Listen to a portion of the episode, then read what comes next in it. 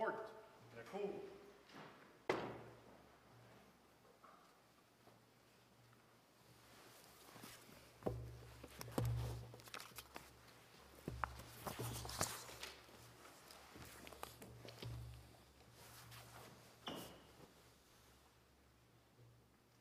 Good morning. Please be seated. In the case of Attorney General of Canada against Attorney General of Alberta, for the appellant, Attorney General of Canada, Mr. Christopher Rupar, Dana Anderson, Kerry Boyd, and James Elford. For the intervener, File Hills Qu'Appelle Tribal Council et al., Ryan Lake, and Geneviève Boulet. For the intervener, World Wildlife Fund Canada, Martin Olszynski. For the interveners, Nature Canada and West Coast Environmental Law Association, Anna Johnston. For the intervener, Athabasca Chipewyan First Nation, Eamon Murphy and Tara McDonald. For the intervener, Ecojustice Canada Society, Anna McIntosh and Joshua Ginsberg. For the intervener, Mikisew Cree First Nation, May Price and Tim Dixon. For the intervener, Canadian Association of Physicians for the Environment, Sharon L. Mascher, Shaun C. Fluker, and David V. Wright. For the intervener, Oceans North Conservation Society, David W. L. Vu. For interveners, Canadian Environmental Law Association et al., Joseph S. F. Castrilli and Richard D. Lindgren. For the intervener, First Nations Major Projects Coalition, Jesse McCormick, Ryan Beaton, and Ronald Stevenson. For the intervener, Quebec Centre for Environmental Law, David Robitaille and Mark Bichai. for intervener, Lummi Nation, John W. Gillis, and Courtney Jacqueline. Mr. Rupar?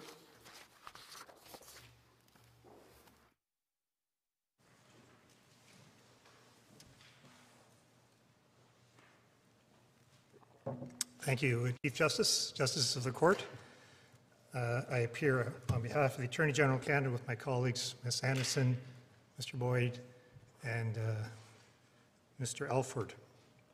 Just to give you a bit of a roadmap where I'll be going this morning, I'm going to start with review of the case law from this court with respect to the analytical framework used in the pith and substance analysis. We will then turn to the uh, IAA and the regulations and spend some time with those because the wording that Parliament has chosen is quite important in this matter. We'll then turn to the characterization, exercise, and then classification. Just before we start, I have a few opening points that we suggest are important to keep in mind as we go through uh, the analytical exercises today.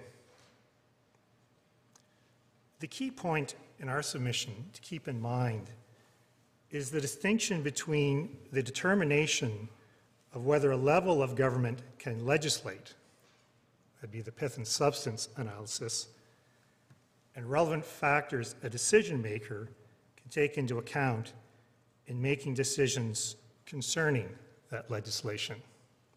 So you mean that uh, if you have authority over birds, you can decide on a completely different basis? That makes a lot of sense.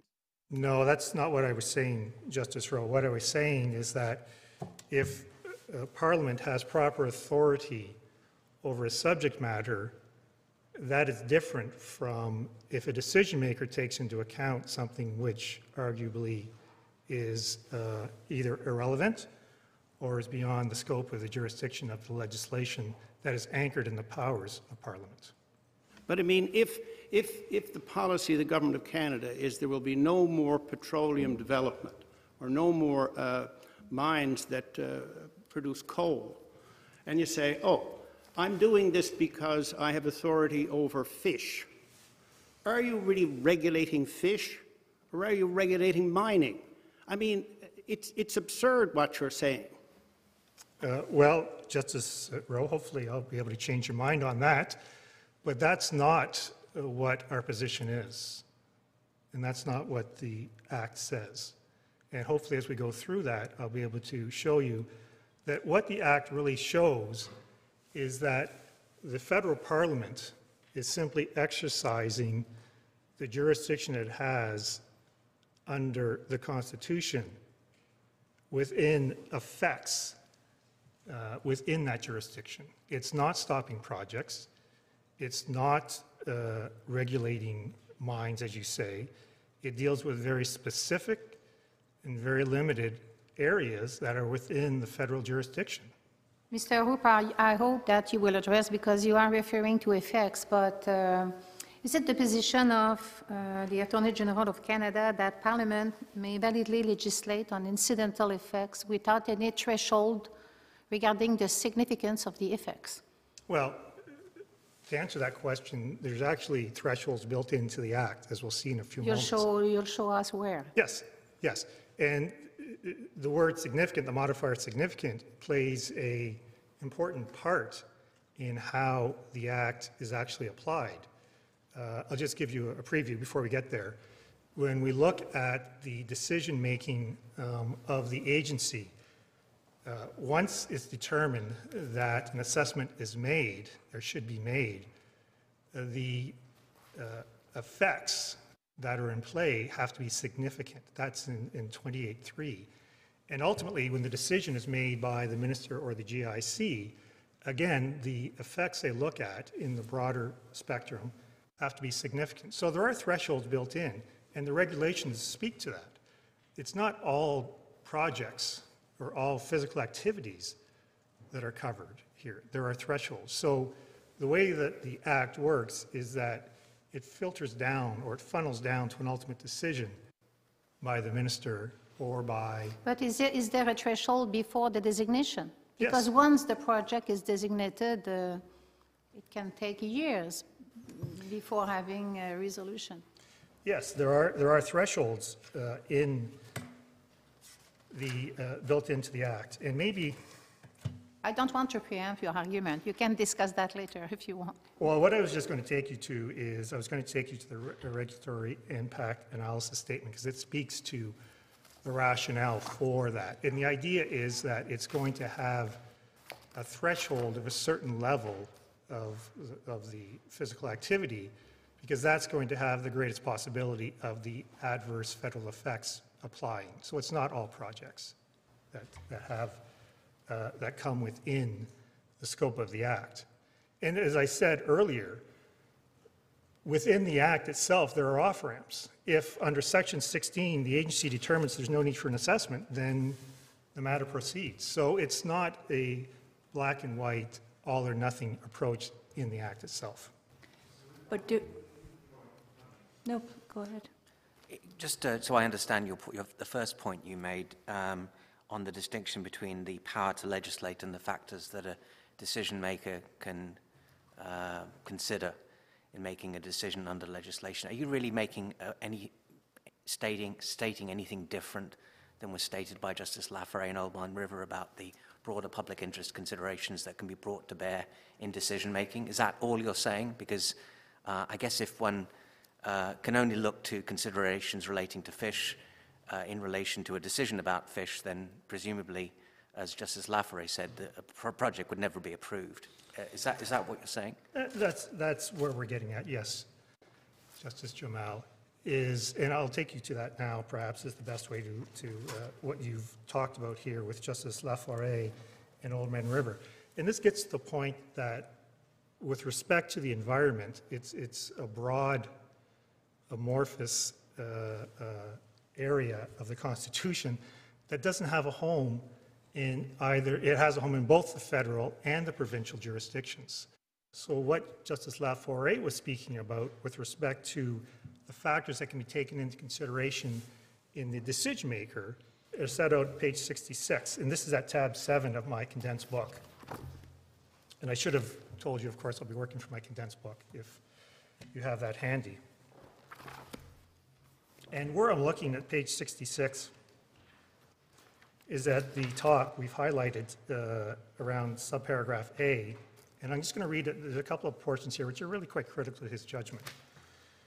And what he said there, the third line down, was moreover, moreover, it cannot be seriously questioned that Parliament may deal with biophysical environmental concerns touching upon the operation of railways, so long as the legislation relating to railways. This could involve such uh, issues such as emission standards and noise abatements.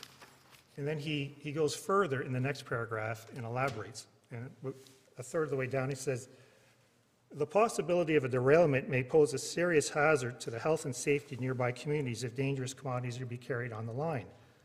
On the other hand, it may bring considerable economic benefit to those communities through job creation, a multiplier effect it will have in the local economy. The regulatory authority might require that the line circumvent residential districts in the interest of noise abatement and safety. In my view, all of these considerations may be validly taken into account in arriving at a final decision on whether or not to grant the necessary approval. Right, but here's the point. But- What he's talking about is countervailing considerations. In other words, if you build the dam, you hurt the fish, but there's a really good reason to build the dam. But what you're trying to use that for is to say, because there's fish affected, I'm going to say greenhouse gases. I'm going to have regard to greenhouse gases. I'm not going to use that as a countervailing consideration. That's the real reason I'm shutting this down. That's different from what Justice La Forest was dealing with. No, that's, that's, with respect, Justice Rowe, that's not our position, and that's not what we're saying. If we, if I can just finish what Justice La Forest said, then I'll take you to where, where it fits into the Act. He then said, to suggest otherwise would lead to the most astonishing results and defies reason to assert that Parliament is constitutionally barred from weighing the broad environmental repercussions, including socio-economic concerns, when legislating with respect to a decision of this nature. And if we look at what the Act says, let's look at, at- if I can take you to um, the first tab of my condensed book.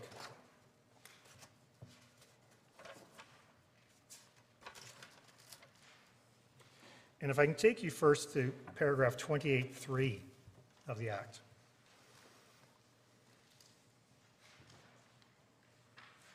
Now, this is, these are the factors, that are- this is the final report that's submitted to the minister by the uh, agency. And if we look at sub three, it says the report must set out the effects that, in the agency's opinion, are likely to be caused by carrying out the designated project. It must also indicate from among the effects in the project, or sorry, i- i- out in the report, those that are adverse effects within jurisdiction, those that are adverse direct incidental effects, and specify the extent to which those effects are significant. So it's not a matter of saying, oh, there's an effect. There's a significance. And if we look at what the minister or the GIC takes into account at paragraph 63, under public interest. Now, I won't read the whole section to you. Of course, you can read it uh, when you have a moment.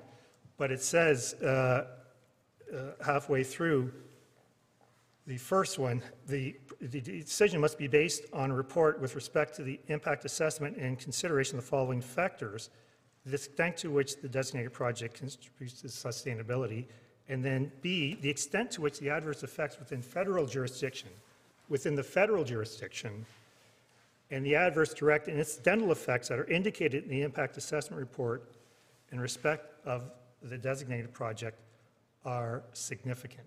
So it's not a matter of saying there's a fish issue and therefore we're going to shut down. There's a balancing that is done here. And that's what Justice La Forest was speaking of in But does judgment. not, does not the, the, either the minister, or the governor, and council, in making the decision, take into account not merely the impact on the fish, but uh, things like uh, sustainability, which is a concept, not, a, not, a, not an area of authority, uh, the impact on international uh, obligations related to climate change, and therefore isn't the decision really not based on the impact in federal jurisdiction, which is fish or birds or whatever. It's the broad policies of the Government of Canada used in a discretionary way to say thumbs up or thumbs down on any project they want anywhere in the country. No, uh, again, that's, that's not the way the Act operates, and that's not our position. As I mentioned when Justice Cote uh, asked a question, there are thresholds in the Act. And there are, there are uh, levers which allow for the projects to go ahead. Well, the- there's a very broad definition of effects. But it, but it's defined, well, let's look at the definition, uh, Chief Justice. It's in, it's in Section 2 of the Act. And what effects, and if I can take you that, it's at uh, tab 1, page 3.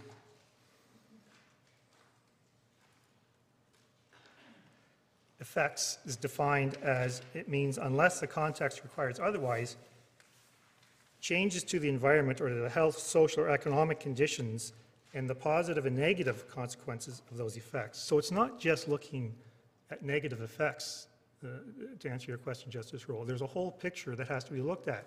And this mirrors what Justice La Forest was saying in Oldman, in that there could be balancing. There may be a- an effect which is negative, but there could be other effects also. And the overall picture has to be taken into account in the public interest. And that's, Sir Rupar, when I look at the definition of effects that you just read to us, it's talking about changes. So when I read that, it is like any change. Don't you think that it is quite broad? When I ask you, is there a threshold about uh, the significance of the effect? When I read the definition of effects, and maybe you can show me somewhere in the Act where we have that threshold, but I don't see, they are not talking about the significance of the change. So any change uh, is an effect. well, the change, but the reason I took you to uh, 28 and 63 is because when doing that balancing, it has to be significant. Where is it written? Because when I read the 63, you read to us Uh, the extent to which the adverse effects within federal jurisdiction and the adverse direct or incidental effects that are indicated in the impact assessment report. And that comes after the project has been designated and that there was a, a report prepared. Right. So I want to know before the designation, where is the threshold about the effect? Before- Because in Fowler, for instance, about harm to fish, the court was clear that it had to be significant harm and not only a minor harm to fish. Right, the significant, the way that the threshold works, as I mentioned uh, previously, uh, Justice Cote, is that there are thresholds with respect to the output of the project, essentially, which would most likely have uh, the adverse effects within the federal jurisdiction. So that's the threshold. But that's just the starting point, as I mentioned. And the reason I took you to, and again, I- the reason I took you to 63B was because all the adverse effects within the federal jurisdiction and the direct or incidental effects that are indicated in the report assessment have to be significant. And what happens then is, if they're not significant, what is left then for a uh, proponent is to say, that's not reasonable, and that's judicial review. And what this court said in the GGPPA case was that's a significant part of, of controlling discretion. And that's in paragraph 195 of, of that But decision. judicial review for the purposes of administrative law is not what we're dealing with here. We're talking about judicial review for the purposes of constitutionality. And there's a great slipperiness, I have to use that word, in the, in the factum of the Attorney General of Canada by saying, don't worry about constitutionality, administrative law will take care of it. It's a different question in terms of administrative law. I agree with you, Justice Rowe, and uh, we did not say uh, that not to worry about it because the administrative law will take care of it.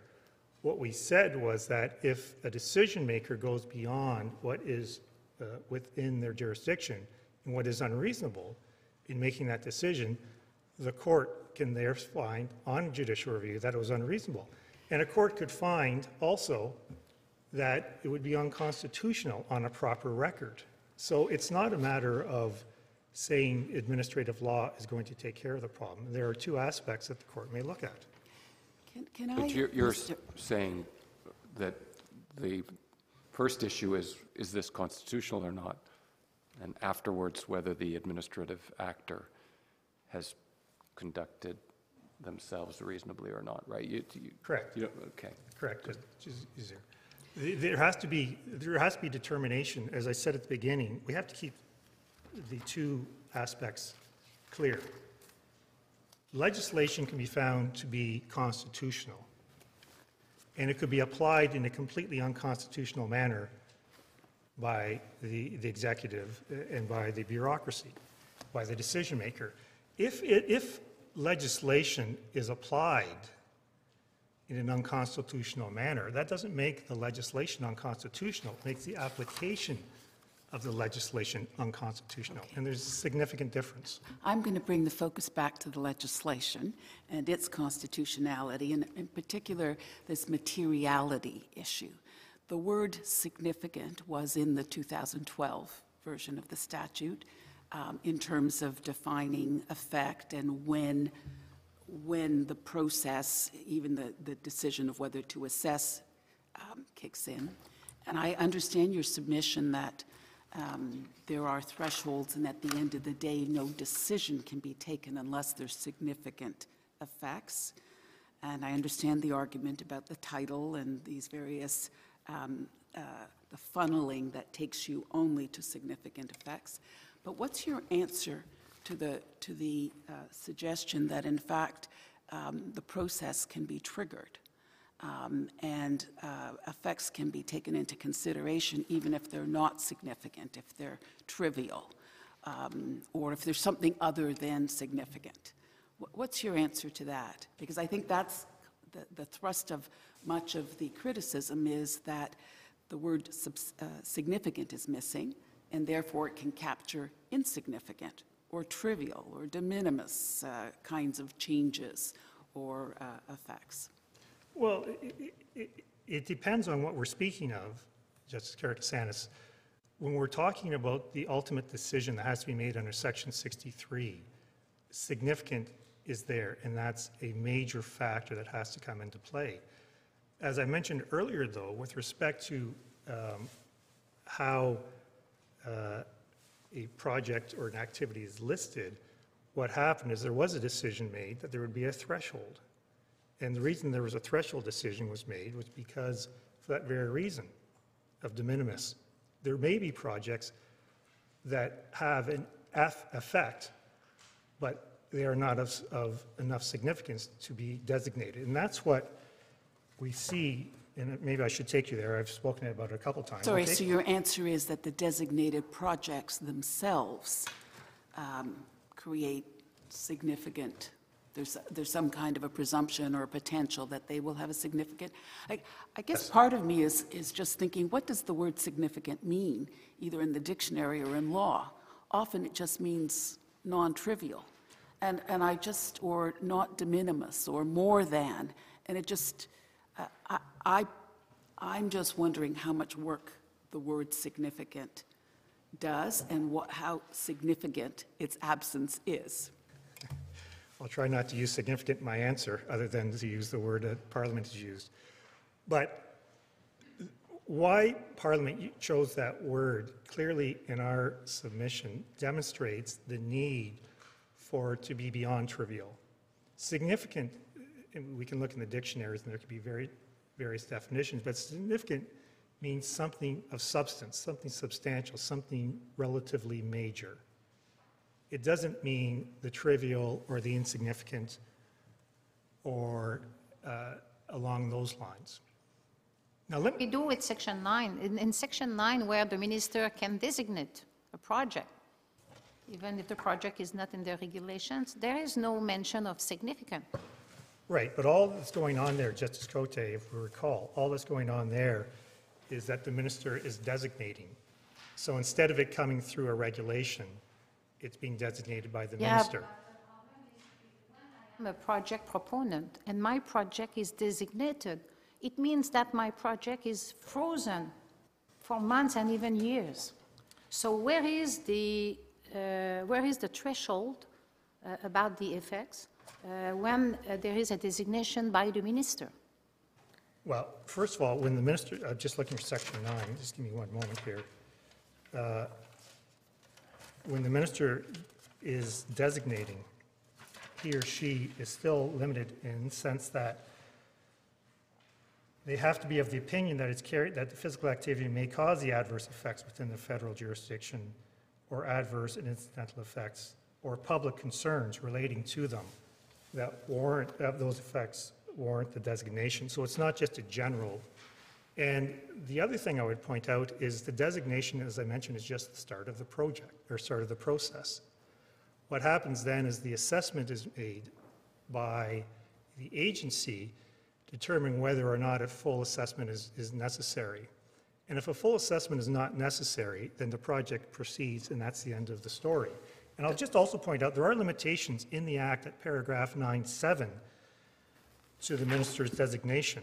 If the project, uh, the physical activity is substantially begun, or if a federal authority has already exercised powers, then the designation cannot take place. And I'd also just mention, and I don't want to, I just want to mention this uh, briefly, I'll turn to it hopefully in a few minutes in more detail. But we've included the Alberta regime, or at least portions of the Alberta regime that we understand from the evidence. And there's a, there's a designation, a discretion in the director there as well. So what, what we have here is not unusual. This is not an unusual designation because it's, it's essentially saying outside of what is regulated, if there's other things that pop up, other things that come to light, there's still an ability of the minister to designate. But that doesn't change anything post-designation. Doesn't this come down to the, uh, the distinction that that this is an information gathering tool? And at the outset of the project, Section 7 doesn't talk about, uh, uh, for the prohibition in Section 7, just talks about an effect, because it's an information gathering tool. And when the project's already been designated for certain types of project, it's because those are in all likelihood going to cause the significant uh, Yes. uh, so that's really the nature, and the question really comes down to, is there a constitutional requirement for uh, the exercise of federal jurisdiction that there be a significance threshold? That really becomes the question, uh, it seems to me, to, at the outset of a, an environmental uh, impact assessment process. That becomes uh, the question, and I guess uh, um, I'd be interested in your views on that. Well, we, let's go, I, I've been trying to get to this for a moment. Let's go to the RIAS, which is at tab two of my documents. And this sets out the rationale for why we have uh, the list. And if you look at the um, regulatory statement, it says under rationale, the objective of the project list is to identify those major projects with greatest potential for adverse effects on areas of federal jurisdiction related to the environment so they can enter into the, in- into the uh, assessment process, as you mentioned, Justice Jamal. And I'll just read a bit more because it ties into the earlier legislation that was mentioned. The project list was developed using the criteria approach-based, uh, criteria-based approach using the previous list under CEAA 2012 as a starting point in consultation with expert government departments. Discussion paper on the proposed list was published, and the changes to the project list are not expected to significantly change the total number of projects that are subject to federal impact assessments annually compared to the number under the CEAA 2020. And I'll just mention, this point is also picked up in Justice Greckol's dissenting opinion at paragraph 678, where she refers to a number of academic studies uh, that say that there's really no change in the number, and the, and the projects that will actually be caught will go down. So to answer your question, Justice Jamal, there is built into the rationale a narrowing or a funneling of the project list or the designation. And if anything, it is narrower than what was under the previous, uh, the previous act. And if we go back even further, it's even narrower than it was under EARPGO, because EARPGO talked about initiatives. So what we have oh, it- through the evolution of the legislation is we have a narrowing and a focusing of the, of what projects or physical activities are going to be subject to the physical, or sorry, to the federal assessment process. And if I can just, Or, or do we say that there's an expansion there? I guess what interests me, and I'd like to hear some comment on, is that the environmental schemes over time have moved from permit, which was what was going on in the Oldman River case, to project-based. And when you cite um, this, it's, it's an intention to target those projects that are thought to have the most significant environmental impacts.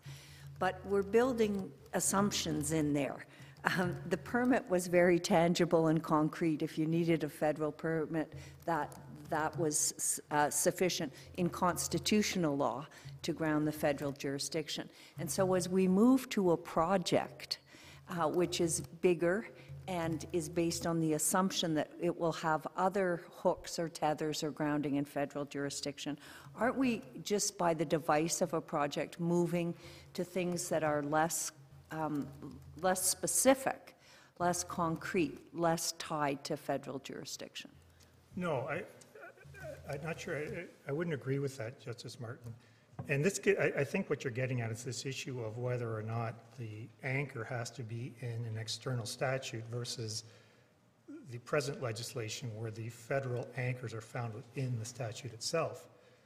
And as Justice Greckol said in her dissenting opinion, there hasn't been a rationale to say why constitutionally it has to be that way. The other way I can look at it is this. But the other way of saying that is there's no recognition that it is that way constitutionally either. And I guess what I'm asking for is the justification um, uh, uh, for- constitutionally for moving from permit to project. In our view, in our, in our submission, the move from project, sorry, from, from permit to project, as you put it, i- is not a constitutional difficulty because the root or the anchors for the federal jurisdiction are still found in the Constitution. So let me put it this way. If there wasn't a Fisheries Act, the federal parliament would still have jurisdiction over fisheries. Fair. What the, and I'll just use a rough phrase, the conduit to access the federal power, whether it be through the permit process or through the project process, in our submission is constitutionally, it, it doesn't matter. What matters is whether or not the anchor is properly within the federal jurisdiction. So we don't see the constitutional So assuming that, uh, that I'm persuaded by that point, you now get to uh, a situation where you're in for one purpose, you're in for every purpose. There is some impact on aquatic species. Now I'm going to take into account greenhouse gases. Now I'm going to take into account employment equity. Now I'm going to take into account um, you know, treaty obligations. And, and, and it, it's that disconnect. I, the feds get their hook in on, under some head of power, and once the hook is in, they can use their discretion for any purpose they want. That's the problem. It's not a question of using it for any purpose, Justice Rowe. It's a, it's a question of looking at the factors which come into play. So I just want to make clear the distinction, sorry, a distinction here, in that the assumption is that the legislation is properly anchored in the federal jurisdiction. This goes back to my first point. That's the constitutional aspects, the constitutional validity. The second part of your question, what you're asking about, what are the factors that can come into play, is with respect to the uh, administrative applicability. And what we said, in taking you back to Oldman River, is that it would be, uh, as Justice La Forest uh, pointed out, it would be uh, difficult to see why you cannot take into account a wide range of factors. So he uses the term socioeconomic, which is found in the legislation, which is also found in the Alberta legislation. Alberta looks at a very wide range of factors as well. And so it's not unusual, given the scope of these sorts of projects, at the administrative application side of the equation, to look at this broad range. Because, again, to go back to Justice La Forest's uh, uh, terminology, you may have an issue with pollution, you may have an issue with noise, but then you also have an issue with respect to economic growth. And that is part of what the Act deals with. And if we look at the preamble, in a moment hopefully, and the purpose clause, all those factors come into play. That's what the Act the purpose of the act, or one of the purposes of the act, is aimed at. And these are factors that can be taken into account in the administrative side of the equation. Can I ask you Can I a- a ask technical, you- can I ask you a- a- just a quick que- technical question? I'm I'm sure you- you'll have a qu- a quick answer. You- The Chief Justice asked about effects earlier. You pointed us, for example, to the use of adverse effects within federal jurisdiction or adverse direct or incidental effects. In Section three- 63, these terms are used thr- throughout the Act. And the definitions, I have a question about the definition of direct or incidental effects in section two. And so we, we, we've been discussing it in respect of the head of power, so the first part means effects that are directly linked or necessarily incidental to a federal authority exercise, authority's exercise of power, performance of duty. Um, It's after the "or" that I, my question is, "or to a federal authority's provision of financial assistance to a person for the purpose of enabling that activity or project to be carried out in whole or in part. Is that, what is that? Is that the federal spending power? What is that? That'd be, yes, that'd be the, the federal spending power. It'd also be, uh, the, the issue here, of course, is that if the federal a- agency provides the funding for uh, a matter, a project, and it's still, and it's going to be under um, review, what this says is hold off on that until we determine whether or not there are uh, matters that we have to review through the assessment process. Okay, So so, it's trying to stop, basically it's trying to stop that happening until the assessment is done. And, and again, and not to go to the well too often, but Justice Greckol points out very um, candidly, it's much better to have that determined at the front end of a project rather than halfway or three quarters of the way through the project once funding has been made, that sort of thing. So it's all, what it's basically saying is for the agencies, just hold until we determine if an assessment is, is made. so I understand, but so we have to concern ourselves, though, it- just on the federal spending power point of how expansive that might be in terms of, as you know, there are debates as to the extent of the federal spending power as opposed to the scope of various heads of Section 91 authority. The- I- This is a situation uh, where it likely would have to be determined on the particular facts of the case and whether or not the federal spending power or authority in that particular set of facts was properly allocated or not, or constitutionally allocated or not. I, I, I think it's safe to say as a general proposition, uh, federal agencies or federal bodies uh, would have the power to spend within their mandate, within their legislative mandate. And all that's, all it's saying here is just hang on until we determine whether or not it's necessary. And, and I'll just point out again, at 9-7, uh, with the minister's delegation, if the agency has already started the spending process, then the designation by the minister cannot take place. So there's a symbiotic uh, relationship there. Want to come back to the designation of projects, because I think that uh, your answer was that um, the designation itself, and you referred to the regulatory impact analysis statement, um, is that by limiting the projects to those that are greatest potential for adverse effects in areas of, of federal jurisdiction, that that ensures that in fact it is only those that have significant impact um, in those areas. I guess the question that I have for you is to what extent um, does that statement um, help? Uh, um, given the broad and, and like what are the constraints on the reg-making power? Is that particular statement actually one that has to apply in the reg- reg-making power? I just don't, uh, I've been concerned about what are the constraints on the reg-making power that require you, in effect, to choose projects that have the potential for significant im- uh, effects in those areas. It's a bit of a broad answer, Justice Karakatsanis, because as, as the court, I'm sure, is aware, the uh, constitutionality of the act and the regulations are one and the same. They're not necessarily as separate entities. And so the scope of the regulation would be tied to the purpose and the, and the, um, uh, well, to the purpose of the act and to what the act was meant to be focused at. And if we look at what the purpose, and this is at section six, uh, it might be useful to turn to that now. If we look to tab one, sorry, Justice Kirsten? It's a long list. It's a long list. I, I won't have time to read it all.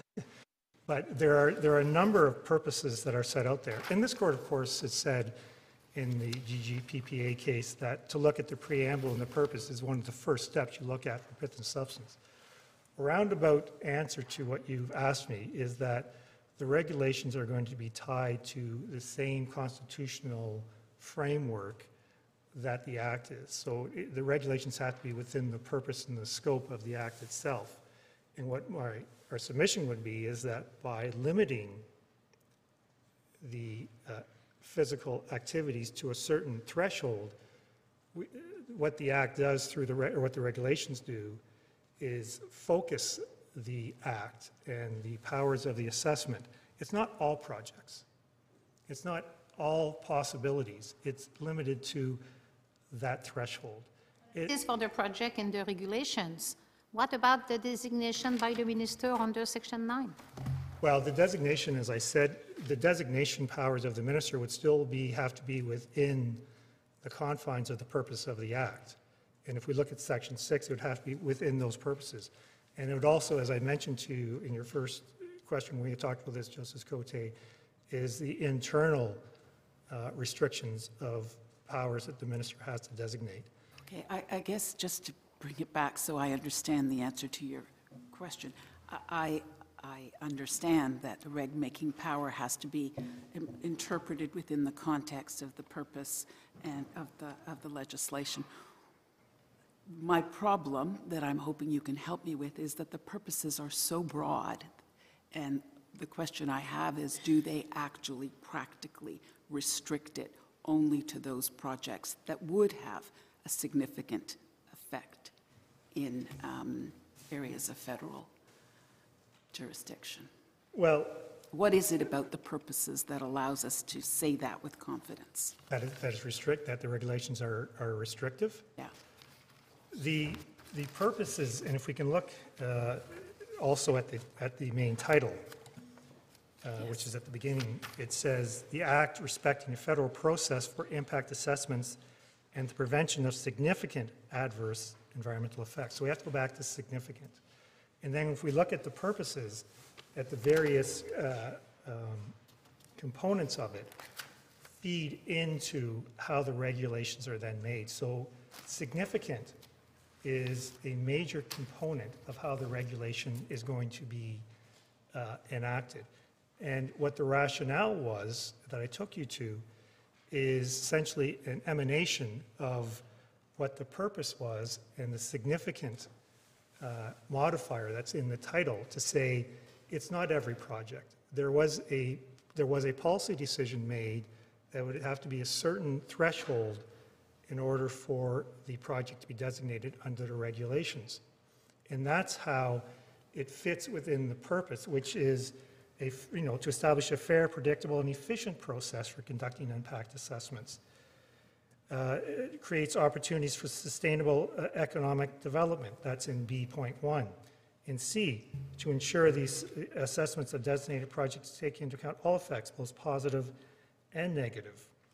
And in D, uh, are, at near the end, are considered in a careful precautionary manner to avoid adverse effects within federal jurisdiction.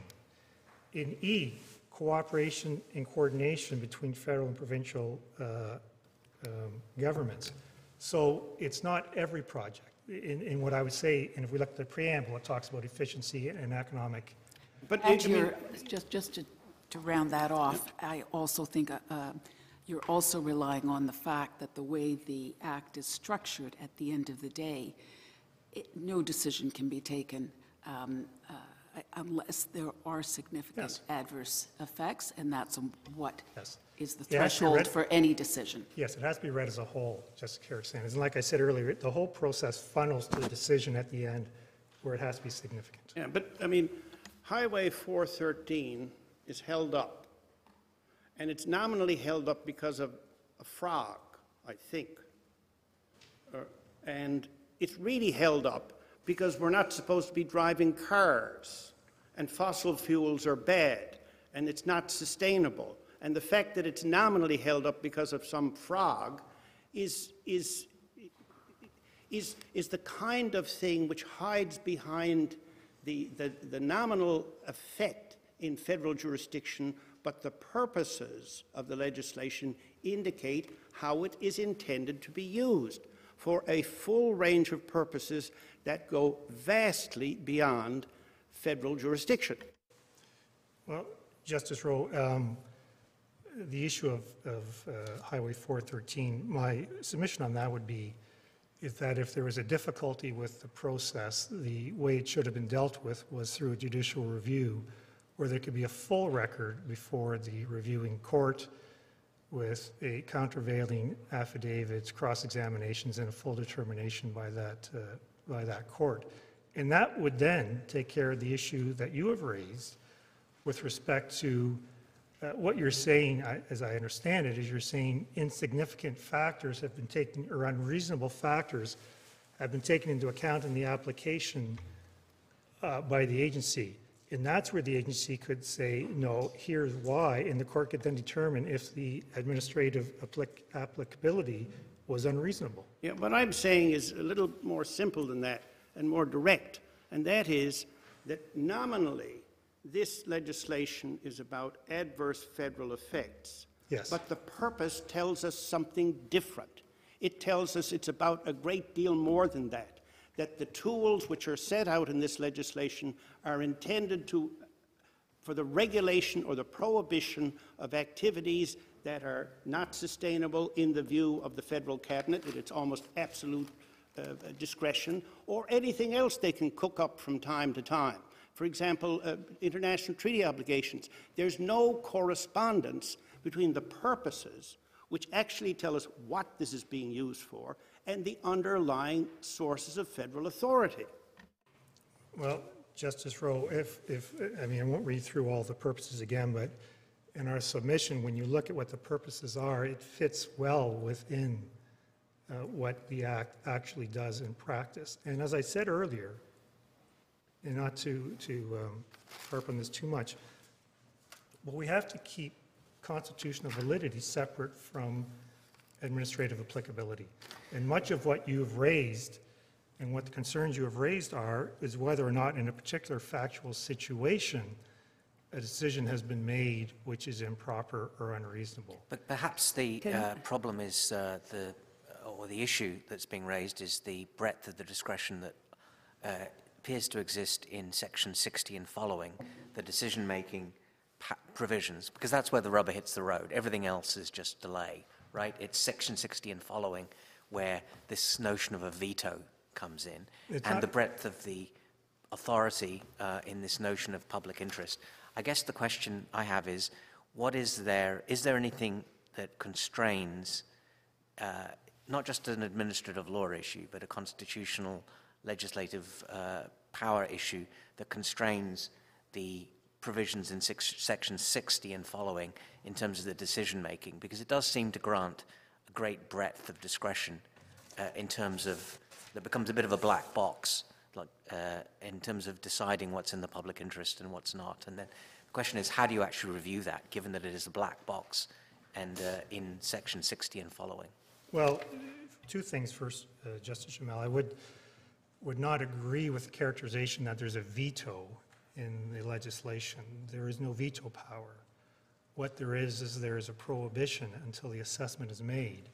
And then, if a determination is made that there are adverse federal effects that are in the public, that are not in the public interest, there could be conditions uh, applied to that particular aspect within the federal jurisdiction. Other aspects of the project can easily continue on. And whether or not and how that works in each particular circumstance would depend on the circumstances of the case. With respect to the restraints of uh, paragraph 60s to 64, it's, in my submission, not unusual to have a public interest balancing test done in types of legislation such as this. And if as this court has said in the GGPPA case, again, paragraph 195, going back to Roncarelli and Duplessis, there is no unfettered discretion in a decision maker. But And can, if- can I ask you a- a follow-up question on that? The public effects notion, um, where does that play in, if at all, in your uh, approach to pith and substance? You've explained we do pith and substance and characterization and the like by reference to purpose, understood. But it, it seems that the majority of the Alberta Court of Appeal have placed a great store in the effects of the legislation, including public purpose and all of the factors uh, there to help define what the pith and substance of this legislation is. I think you started saying we do it separately. Yes. Uh, And I'd just like to hear you a little bit more about effects and pith and substance as applied to this act. Well, it is, Justice Martin, it is, uh, we have to keep the, the two distinct. The characterization of the pith and substance and the classification. And what we, uh, our submission is the classification uh, exercise completed by the majority of the Court of Appeal led into the characterization in the pith and substance. In our submission, the pith and substance is very clear based on what the purpose and the preamble of the, and the general structure of the act set out. And that is, the, the pith and substance is to establish a federal environmental assessment process to safeguard against adverse environmental effects in relation to matters within federal jurisdiction. Very clear. The second part about the classification is whether or not that can be anchored in existing heads of power. And we've set out in, in our factum, uh, and Justice Greckol did as well in her uh, dissenting opinion, how each of the uh, anchors comes into play. And that is a separate analysis from the pith and substance analysis. So that was the difficulty we had with what the majority of the Court of Appeal did. In addition to bringing into what we said were irrelevant factors such as efficiencies, this court in the firearms references said efficiency of legislation is for Parliament to determine and it's not a factor to take into account.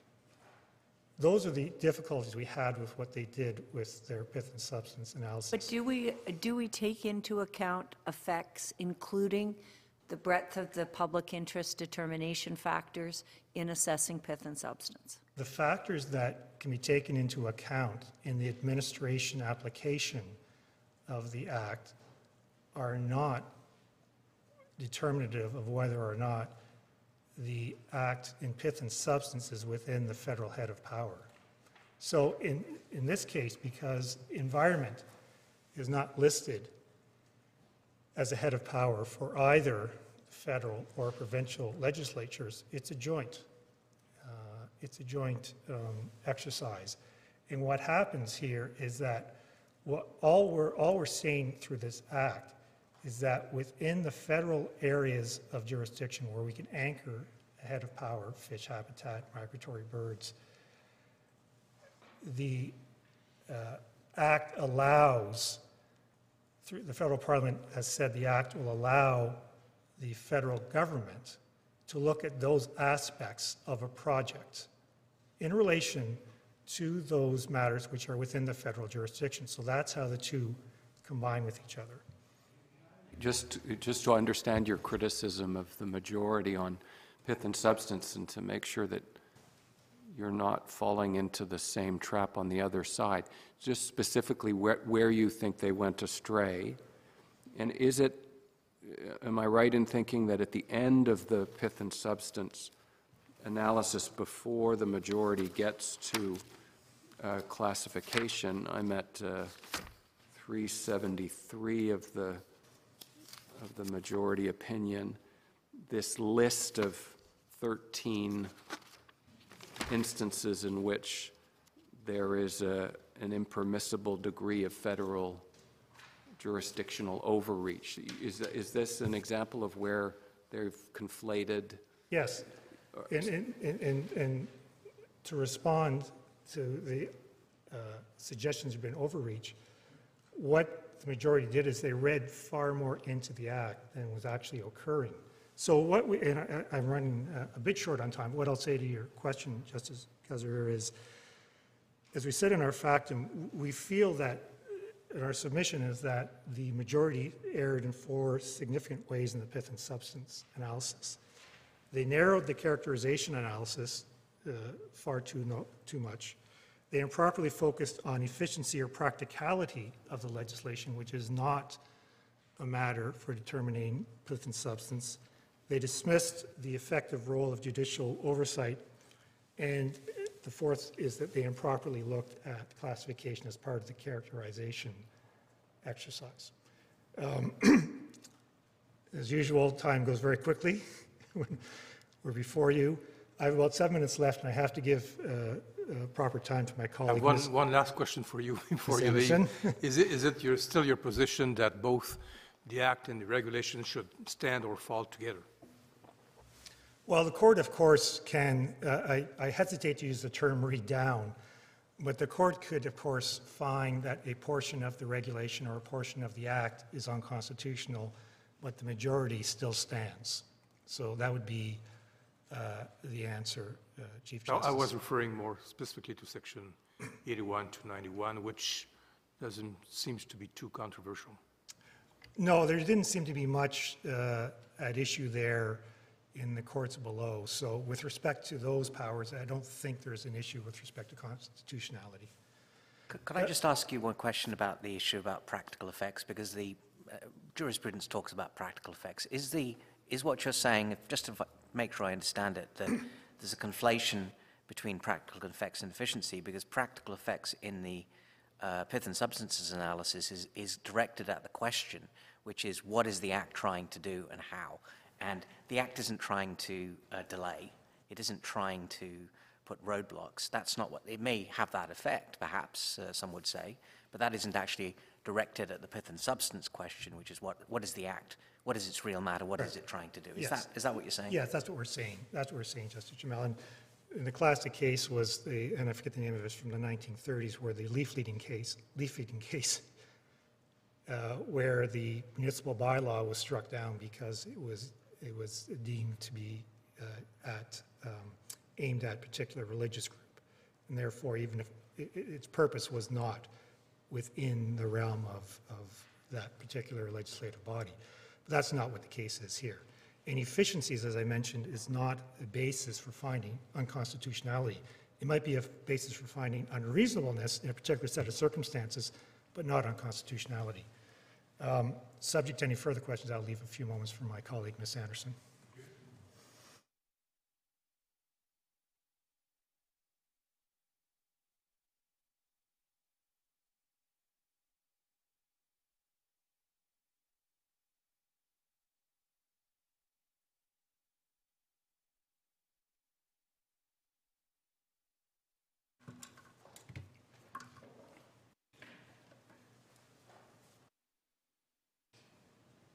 Morning, Chief Justice, Justices of the Court.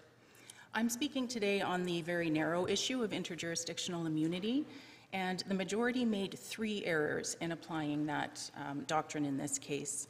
First, they acted beyond their jurisdiction, which was confined by Section 26 of the Alberta Judicature Act to the matters that were referred by the Lieutenant Governor and Council. And those matters were restricted to the constitutional validity of the legislation and not to its applicability. The second error was applying the doctrine without precedent. Um, This court has said future applications of the doctrine will generally be limited to cases in which the head of power has already been, um, the protected core of that head of power has been defined in uh, previous precedent. And in this case, there are no um, precedents respecting any of the six provincial heads of power that were listed by the majority.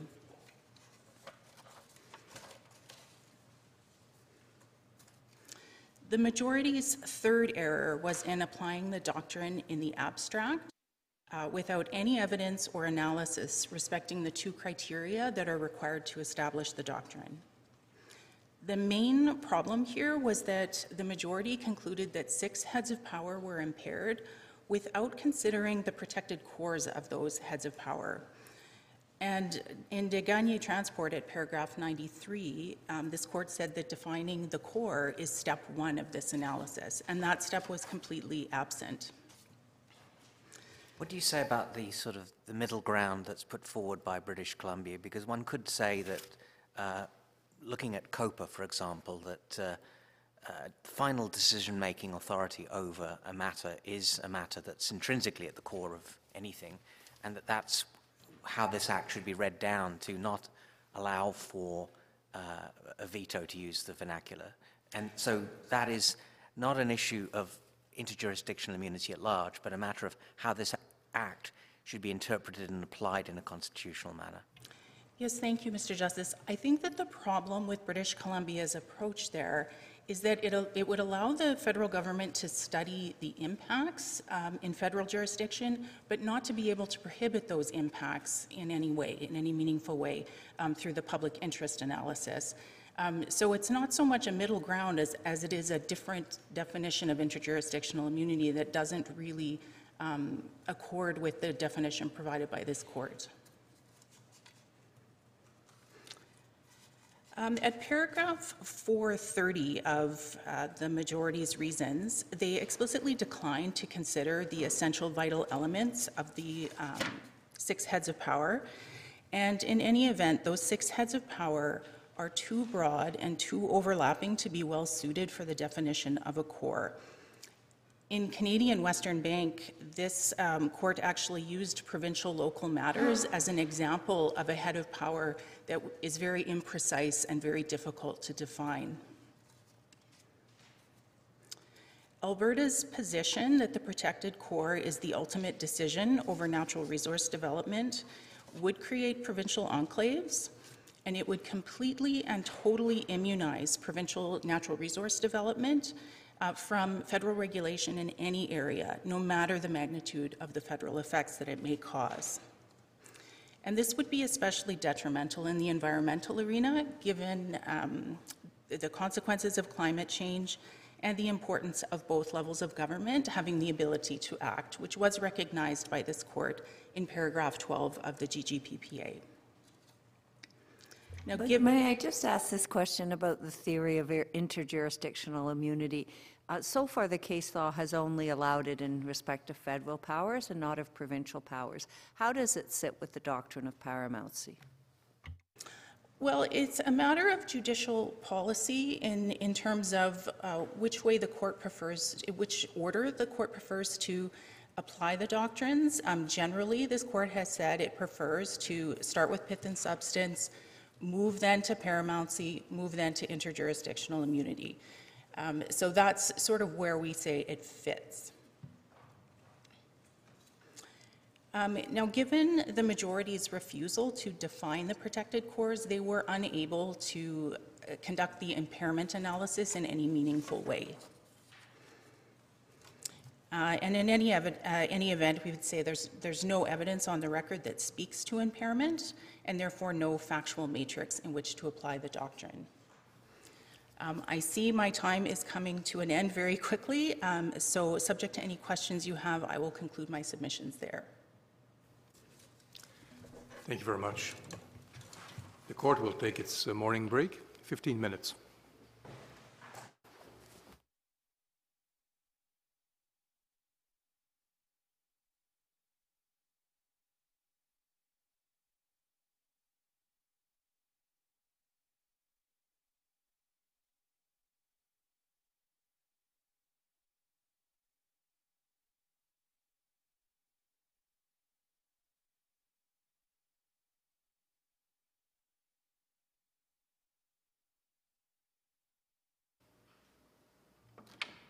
Court, la cour.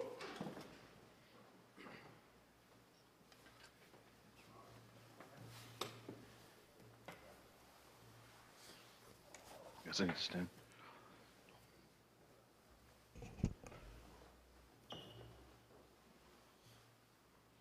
Merci, veuillez vous asseoir.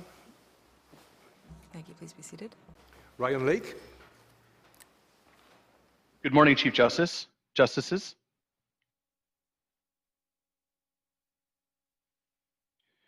You should have my factum and condensed book, which I will primarily be referring to. And I will commence when you're ready. Go ahead. Thank you. The File Hills Qu'Appelle Tribal Council is comprised of 11 First Nations in the province of Saskatchewan in the Treaty 4 territory. All of the member nations occupy reserve lands which are held for their exclusive use and benefit by the federal crown. Nine member nations are signatories to the Treaty Land Entitlement Framework Agreement in Saskatchewan, which obligates Saskatchewan and Canada to add and convert lands to reserve land status. While the federal assessment process expressly provides for mechanisms to ensure Indigenous participation and consideration throughout the process, it is the experience of the joint interveners that this does not happen in many jurisdictions, such as Saskatchewan, where the majoritarian public interest can be given greater consideration than the extra provincial interests of Indigenous peoples. These joint interveners will be directly impacted by the determination of this Honourable Court in respect of Canada's jurisdiction to enact laws regulating the environmental assessment process. The joint interveners say that a practical consequence of the Impact Assessment Act is that it creates a stopgap measure to ensure Indigenous consultation and engagement on intra-provincial projects and to secure the federal power to provide for environmental assessment of any project that has any effect on any matter within federal jurisdiction. The interveners submit that the federal environmental assessment regime is an effective means of integrating scientific information and Indigenous knowledge into the decision-making processes. In a nutshell, a proponent of a designated project is prohibited from doing anything that may cause certain effects to the environment of Indigenous peoples. It is the experience of the joint interveners that the government of Saskatchewan is unable and at times seemingly unwilling to execute an environmental assessment that is responsive to their rights and interests, including their Aboriginal and treaty rights. Environmental impact assessment is a planning tool regarded as an integral component of sound decision making. By including the promotion of communicating with Indigenous peoples in the impact assessment process and ensuring respect of Section 35 rights in the course of that process, the IAA contemplates involvement of Indigenous groups and facilitates information gathering to identify effects on them and their lands in keeping with the stated purpose of the legislation and in furtherance of the Crown's duty to consult. This creates both certainty and predictability for critical stakeholders. The joint interveners submit that, when properly interpreted according to key legal principles, the legislation is intra vires, the constitutional legislative authority of the federal parliament. Canada does have jurisdiction to enact laws regulating the environmental assessment process for development projects that impact First Nations. This jurisdiction is based on multiple heads of power, including 9124 and POGG residual powers of Section 91. We submit that the interpretation of the constitutional division of powers must be informed by and consistent with the following principles. One, all parts of the Constitution must be read together with Section 35. Two, principles of cooperative federalism favor the concurrent operation of statutes enacted by governments at both levels and encourage intergovernmental cooperation. Three, the confluence of legal reconciliation in the realm of Indigenous Crown relationships strengthens interdependence of legislative obligations and the honor of the Crown, which allow for a heightened level of cooperation. The joint interveners agree in principle with Canada on this issue. The Impact Assessment Act is, quote, to establish a federal environmental assessment process to safeguard against adverse environmental effects in relation to matters within federal jurisdiction. The joint interveners submit that the IAA has the effect of creating a stopgap measure to ensure a minimum national standard to engage with Indigenous rights, interests, and traditional knowledge as part of the environmental assessment process for major projects which may impact their lands and interests. Section 7 triggers the application of the IAA where a designated uh, uh, project may have an impact. These stopgaps are especially important for First Nations in jurisdictions like Saskatchewan, where there is a demonstrated history of failure to adequately consult under the Environmental Assessment Act of Saskatchewan. And we provided some illustrative examples with respect to Quill Lake's diversion project and the Lake Diefenbaker irrigation project in our materials in Factum. The Federal Parliament's Residual POGG Authority also provides justification for the concurrent application of the IAA vis-a-vis Crown obligations to safeguard Indigenous rights and interests. Uh, early planning, information gathering, and collaboration ensure potentially effective, uh, affected Indigenous peoples and communities that key issues which may exist are raised early in the process leading to better project design and ensuring project proponents know what's expected of them at the outset. Upfront engagement in early planning allows for faster reviews, more timely decisions, and can narrow or eliminate altogether concerns that would otherwise require judicial intervention. Recognizing I am now running out of time, I'll open up the floor to any questions. Thank you very much. Thank you, sir. Martin Olszynski. Chief Justice, Justices, WWF Canada submits that this appeal is fundamentally about trade-offs. And if that is correct, the basic questions are twofold. Which level of government, federal or provincial, is competent to make such trade-offs where federal interests are engaged, but also which branch is most competent, legislative, executive, or judicial. To answer these questions, WWF Canada makes the following submissions, which should address many of the questions that have been raised by this court so far. First, most environmental laws, including impact assessment laws, consist primarily of processes for democratically accountable decision making. Second, in Canada, democratic accountability is channeled through the division of powers. And third, that democratic accountability also hinges on respect for the separation of powers. And so, beginning with our first submission, for better or for worse, due to the complex nature of environmental problems, most environmental laws do not consist of fixed and generally applicable substantive limits. Instead, modern environmental laws consist of structured processes for decision making. Legislatures generally prohibit impacts or activities in one breath, while granting the executive branch the, the discretion to authorize such activities impacts and the contentious trade-offs they entail in the next. Impact assessment laws may be the most rigorous and transparent form of such regimes, but these are differences of degree, not kind. One of the critical assumptions underlying this paradigm is that the identification and disclosure of environmental impacts will lead to decision making that better accounts for those impacts through the potential for democratic accountability.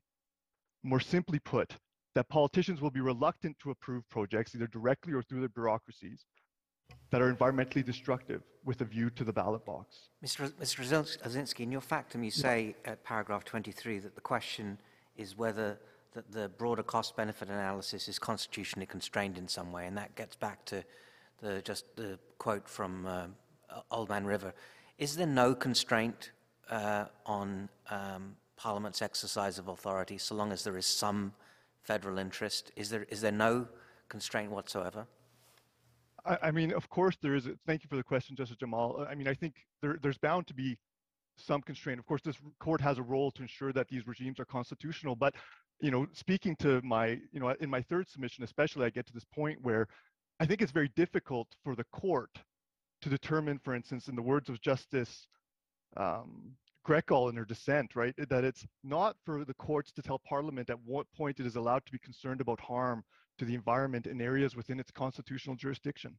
And so I know this court has been preoccupied a little bit with the idea of thresholds or materiality, but I suggest to you that you know, in a sense, these are academic discussions because this act, anyways, is is focused on those major projects. You know, there is it is very difficult for I think us to conceive that the projects listed in this project list aren't going to have significant adverse environmental effects on areas of federal jurisdiction. In paragraph 20, you refer to democratic accountability and say that Parliament, you adopt the words, that Parliament is the only form competent to weigh the competing provincial interests, etc.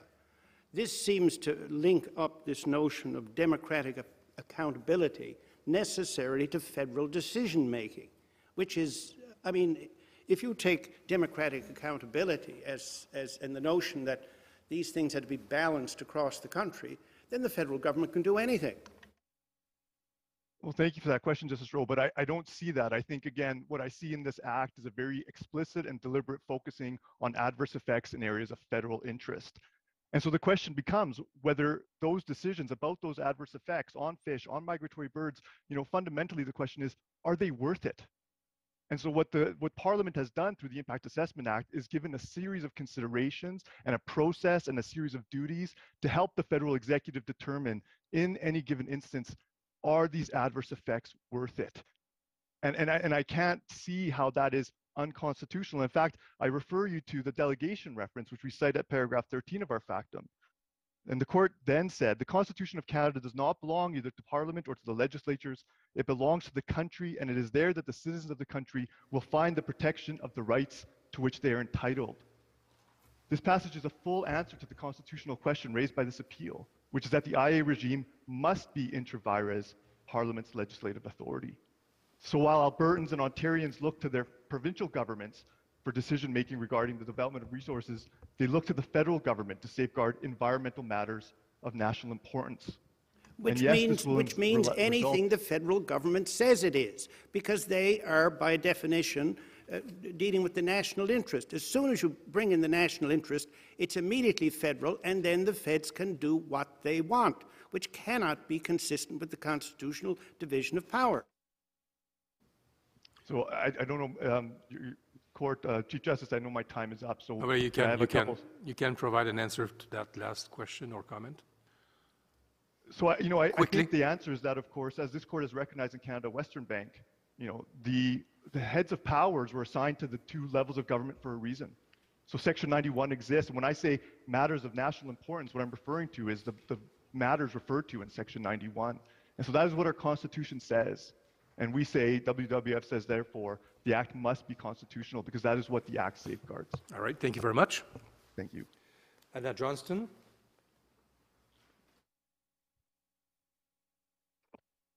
Chief Justice, Justices, Alberta and the interveners in support of its position would have this court upend decades of settled law respecting federal authority over matters assigned to it under Section 91.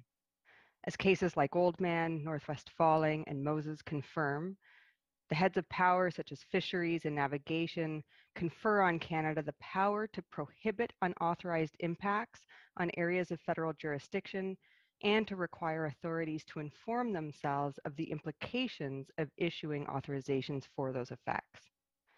To find that this authority doesn't extend to intra-provincial projects, for example, that Canada can't say no to a mine's impacts on fisheries, would be to eviscerate federal jurisdiction and throw federalism into an unworkable imbalance. It would also be a 180 degree pivot from the case law. As this court in Moses found, there is no doubt that a mining project anywhere in Canada that puts at risk fish habitat could not proceed without a permit from the federal fisheries minister, which he or she could not issue except pursuant to an impact assessment. The Constitution doesn't limit the fisheries power to the Fisheries Act or the navigation power to the Canadian Navigable Waters Act, nor was 2019 some constitutionally unique year that ended Parliament's authority to enact new laws imposing a decision function with respect to federal effects. What Nature Canada and West Coast Environmental Law submit is an outstanding issue that would benefit from this court's clarification is the scope of information authorities can consider when deciding whether and under what conditions to allow intra-provincial projects to cause federal effects. I submit that that scope is broad, limited only by the relevance of the information to each case. The Impact Assessment Act is a look before you leap law aimed at informing federal authorities about potential impacts of major projects on areas of federal jurisdiction and the implications of allowing those impacts to occur. The factors it requires be considered under sections 22 and 63 reflect the reality that permitting federal effects can have broad repercussions that merit careful consideration. Consider, for example, an oil sands mine that would require turning a lake into a tailings pond. Doing so wouldn't benefit fisheries, and it's unlikely that a federal authority would authorize the impacts unless there was some benefit to doing so, such as the jobs that the project would generate for Canadians. Those jobs are not fisheries jobs, they're jobs in the oil industry and related to local works and undertakings in the development and management of non renewable resources, which fall under Section 92. They're an incidental benefit that would flow from allowing the fisheries effects to occur. And when considering those potential jobs, the minister may want to confirm that they are indeed a net benefit. For example, the minister might consider whether the jobs would be filled by workers from outside the local area who would be housed in nearby towns, and whether doing so might drive up housing prices, decrease housing availability and affordability, put pressure on local health services, even result in an influx of illegal drugs and sexually transmitted infections in the local community. And The minister may also consider whether those impacts might be disproportionately borne by women, Indigenous peoples, or people along other identity lines, as is required under Section 22.1s. In other words, the minister may question the extent to which the jobs are an incidental benefit and to what extent might allowing those fisheries impacts to occur cause further incidental spin-off adverse effects. These may all be relevant considerations and the fact that some may be benefits and some may be impacts is constitutionally irrelevant. As majorities of this court have found in Oldman and the Canadian Forest Products case, the economy and human well-being are inextricably linked. And preventing federal authorities from considering the broad environmental and socioeconomic implications of allowing federal impacts would be like attempting to unscramble an egg, neither possible nor advisable so long as a decision is ultimately about a project's federal effects and isn't, as Justice La Forest suggested in Oldman, a colorable attempt to regulate a provincial matter, then the decision will be valid. And as Canada argued, I submit that it's not for this court to presume that future decisions made under the Act will be colorable or otherwise ultra vires. Instead, if it appears that a federal authority is attempting to use the Act to improperly infringe on provincial jurisdiction, then that's a matter for judicial review when the reviewing court will have the facts before it. And subject to any questions, those are my submissions. Thank you very much. Eamon Murphy? Justices, my name is Eamon Murphy. I'm here with my colleague Tara McDonald, and we represent the Athabasca Chipewyan First Nation, who I will refer to as ACFN. ACFN are a Dene people that continue to rely on the bounty of their land and waters and whose territory has been significantly impacted by oil sands development over the last 40 years. This has meant that ACFN has participated in many environmental assessments, including several joint review panels, which I will refer to as JRPs. The JRPs have been made up of the Alberta and Canadian governments, and we've attached to our materials two decision reports dealing with uh, oil sands reviews. ACFN submits that the act and the regulation, or the scheme, as they're known, is wholly intra vires the federal government. I'm going to be focusing on the first part of the fact, my factum today, which is that joint review panels are a key legal effect of the act. And the majority of the Alberta Court of Appeal erred in concluding that the scheme is a veto, in part by ignoring the JRP process within the majority's pith and substance analysis. When you go to first principles, we know that the legal effects flowing from legislation are relevant in assessing the pith and substance of an act, and that was most recently confirmed in the greenhouse gas reference. When you look at the provisions of the act in respect of joint review panels, the notion of a veto is a misunderstanding of the way in which the joint review panels function. There are several sections that relate to joint review panels. And the first is that when the minister is considering whether to send the matter to a review panel, the minister has to look at, must look at opportunities for cooperation with provinces. And that's section 36.2. If a review panel is struck, the federal government can make an agreement with the province in question. And in this instance, Canada and Alberta have many times made agreements about how an assessment is going to proceed, and you can see that in the in the tabs, uh, tab 28 and 29 of our decision or our factum. Canada must also collaborate with the province to appoint joint review panel members. And within those panels, the provinces pay, play a critical decision-making role. Uh, they determine, along with the Canada representative what the adverse federal effects are of a project. So it's the provinces in Canada on these panels that work together to identify what those federal effects are. And that's under section 51.1D of the Act. I mention all of this because the the provisions under the present Act are nearly identical to those under CEAA 2012 and the Act before that, CEAA 1992.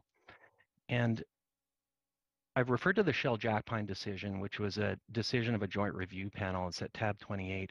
When you review that decision, it's very clear that the JRP recognizes, acknowledges that there are a number of decisions that have to be made by both levels of government. That is to say, the JRP makes recommendations, but the decision then goes off to the provincial decision makers under, say, the Alberta Water Act, for example, or the Alberta Oil Sands Conservation Act, and to the federal decision makers uh, for fisheries and navigable waters decisions. So that's painted very clearly by the panel. Uh, and in the recommendations the panel makes, it does similar things. It points to the level of government that still needs to make a decision about the project. The point that I'm trying to make is that there are multiple decision makers in each of these joint review panels such that no one has a veto. Instead, what happens is that the provincial and federal governments each make different but equally important decisions about the project. And as Justice Greckol noted in her decision at paragraph 721 and 722, both levels of Crown sign off on a project. So it's not really helpful to think about it as a veto. Um, and if we do think about it as a veto, I suppose both levels of government have, have a veto, but that's really not the way the joint review panels are meant to work.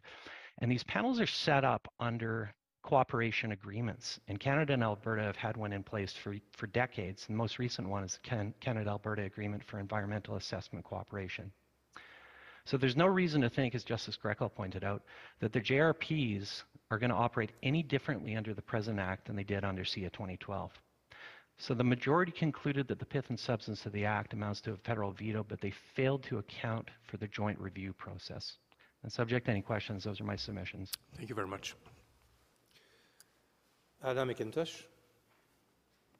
Good morning.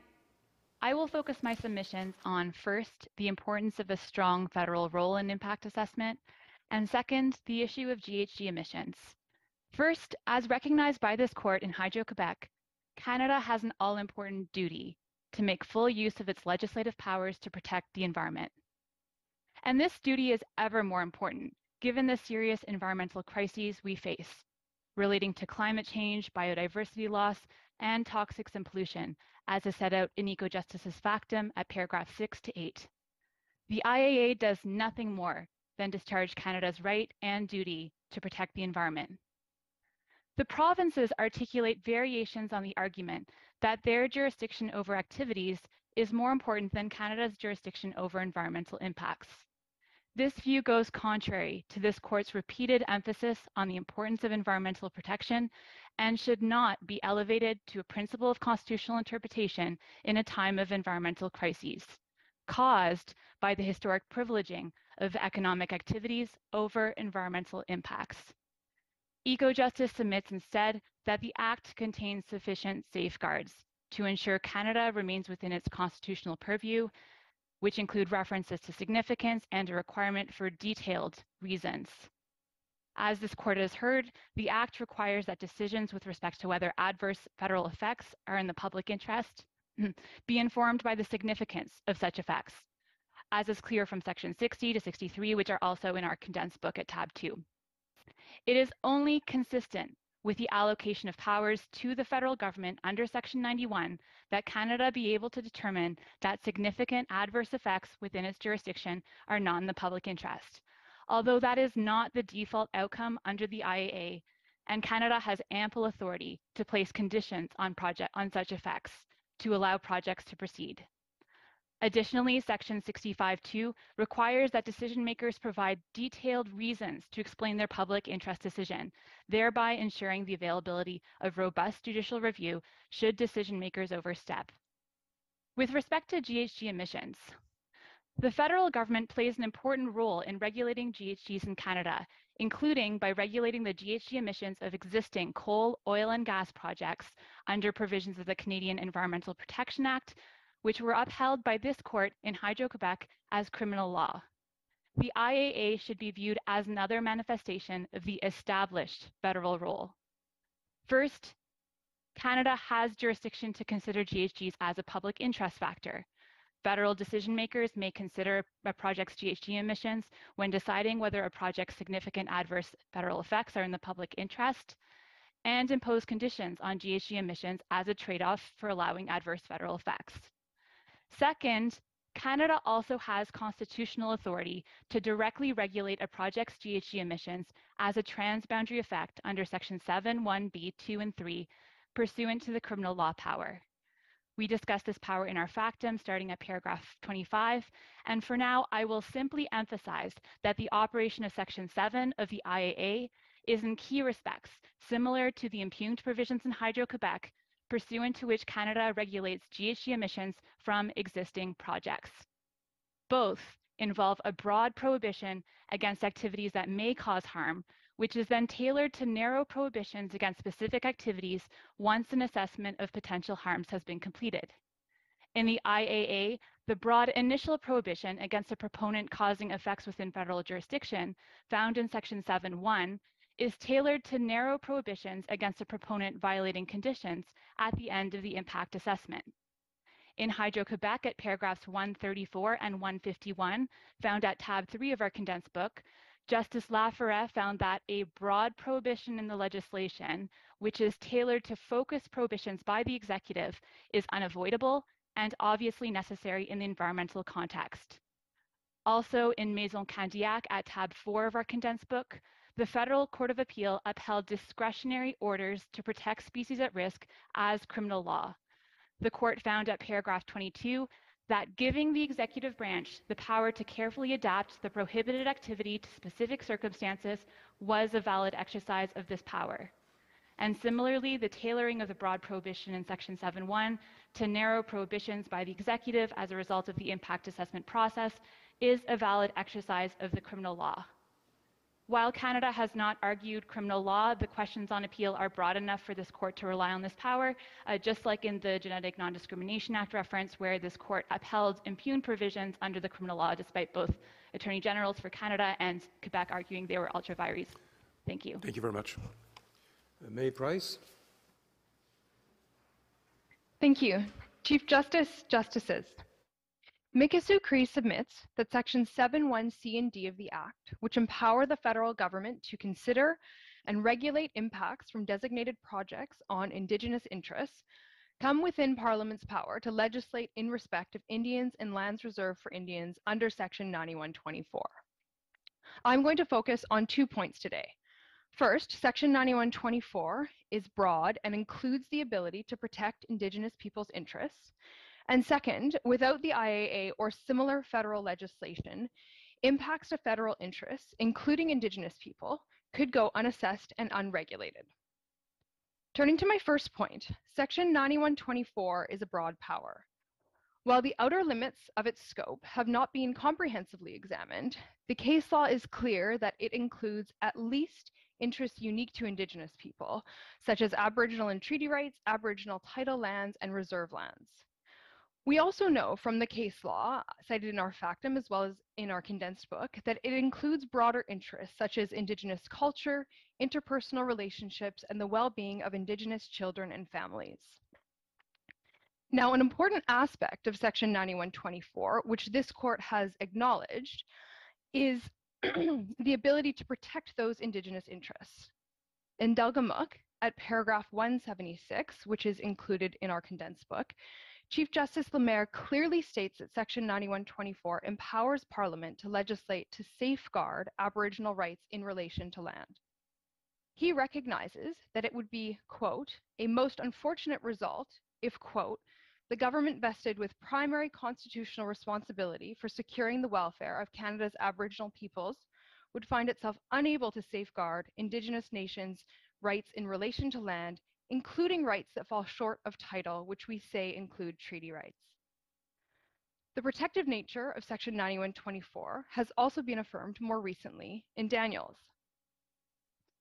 Further, it would be both illogical and perverse if Parliament could control or limit Indigenous people, their rights and their interests, but did not have the corresponding ability to protect those rights and interests.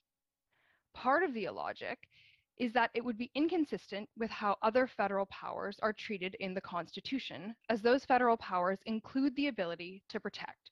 So, for instance, under 9112, Parliament is empowered not only to regulate fishing, but to protect and conserve fish, a point that is clear from your decisions in Northwest Falling and Moses, both of which are in my condensed book.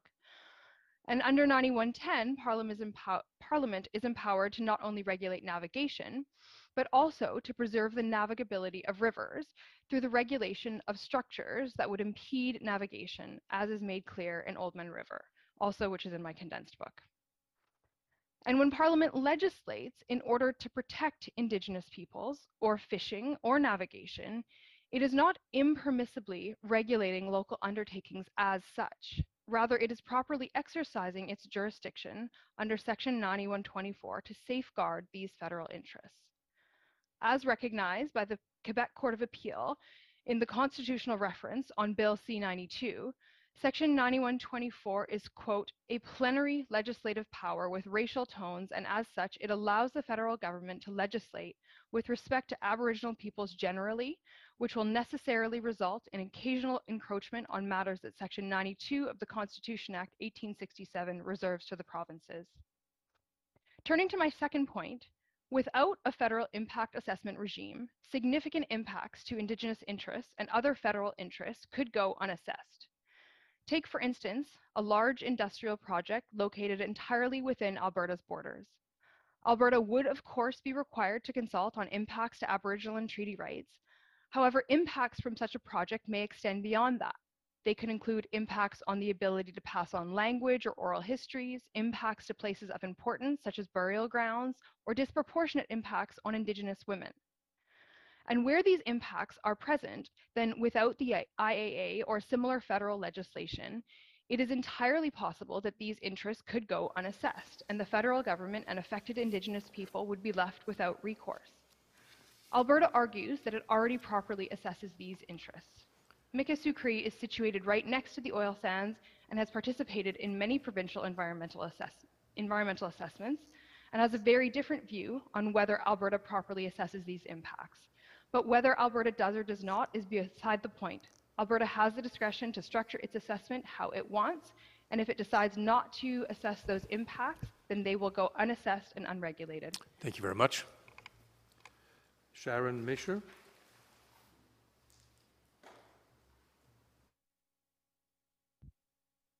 Good morning, Chief Justice, Justices. This court has recognized that climate change presents an existential threat to human health and the environment in Canada.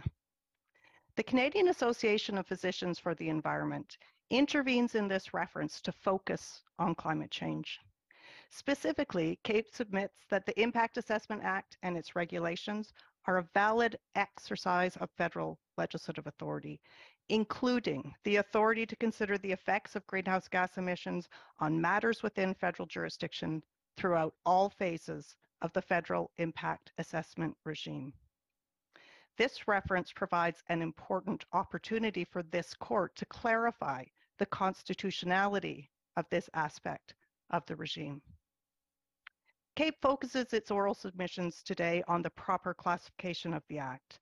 And in this respect, CAPE submits that Parliament's authority over the, aspect, uh, over the effects of greenhouse gas emissions from major projects under the Act rests on multiple heads of federal power.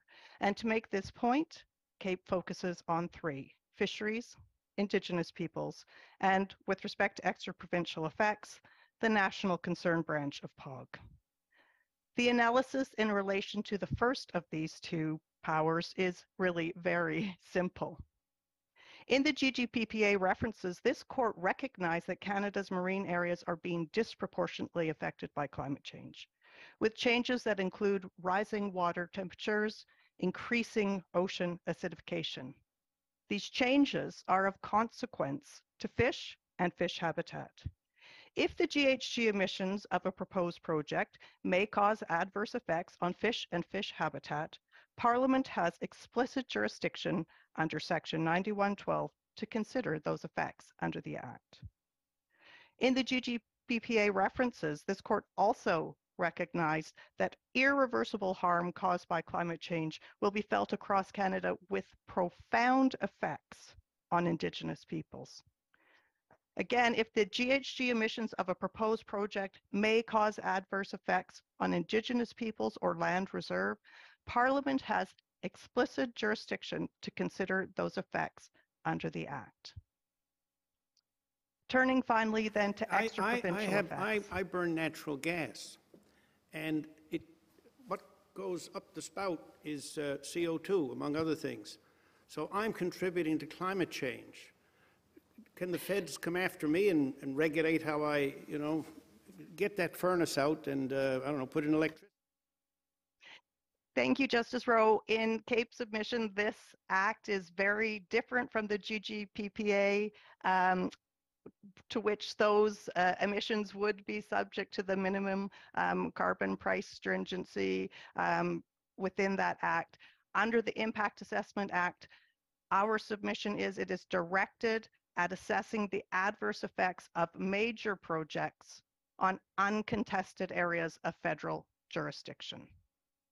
And this court has found um, that individual sources of emissions may have tangible effects.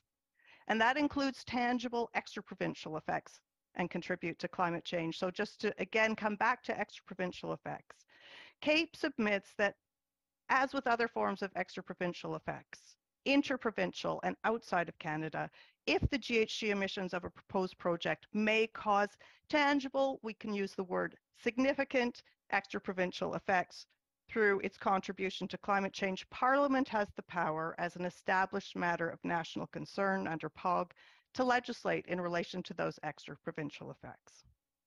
This court has recognized that within the Canadian constitutional order, provincial jurisdiction is territorial limited, territorially limited. As Justice Pigeon explained in Interprovincial Cooperatives, a province in which the effects of ex- extra-provincial pollution are felt lacks jurisdiction to protect against them. And a province in which the extra-provincial pollution is created lacks jurisdiction to authorize them. In other words, we say there is a constitutional provincial inability for provinces to regulate extra-provincial pollution.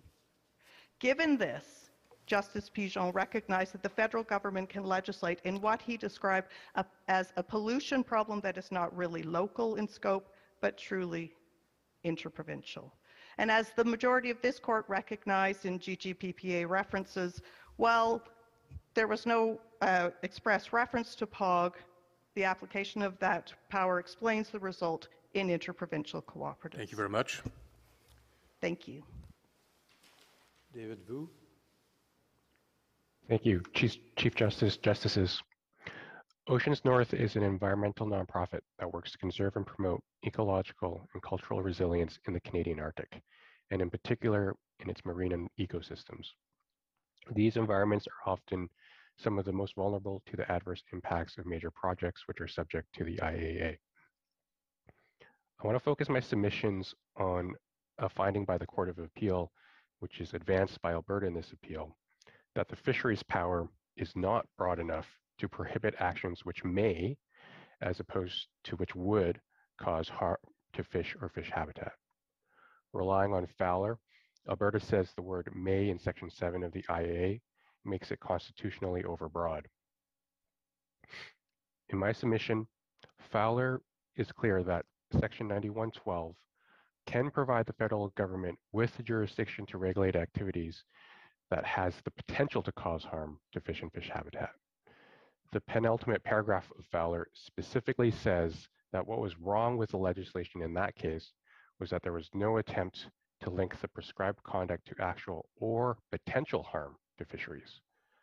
So my submission, as long as there's some uh, link to potential harm, that could be covered by the fisheries power. And I say in this case, there is such a link.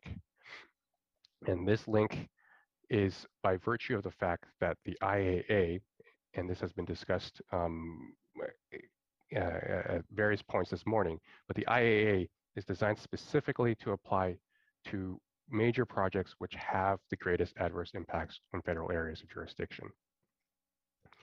Indeed, these major projects would not only likely harm fish and fish habitat, but by their very nature, they almost certainly will. And this picks up on the point um, that uh, Counsel for WWF made uh, this morning, that um, it's hard to conceive of, of these major projects not having adverse impacts on, on aspects of the environment like fish or fish habitat. And for example, GHG emissions from in situ oil sands from projects will directly cause and contribute to climate change and ocean acidification, which will cause adverse impacts to these species and these environments. The prohibition must also be understood in light of the broader regulatory model that it serves. And in my submission, it's useful to look at Crown Zellerbach in that regard. In that case, of course, it was conceded that the wood waste being dumped had no connection whatsoever to any adverse impact on fish or navigation. Yet, the court not only upheld the prohibition under the national concern doctrine, it also stated that the regulatory model at issue and that model prohibited the conduct while relevant experts investigated the impacts to determine whether that conduct should, in the end, be permitted, is, quote, perhaps the only effective regulatory model to prevent that type of marine pollution. And you can find that at paragraph 18 of Crown Zellerbach. And that's effectively the same model that the IA uses. So in my submission, the narrow construction of the fish and fisheries power should be rejected. It's not supported by Fowler. It's inconsistent with the pronouncement of this court in various cases like Ward of how broad the fisheries power is and how there's a duty on the federal government to protect this resource and, the, and its environment. And it's also inconsistent with a precautionary principle.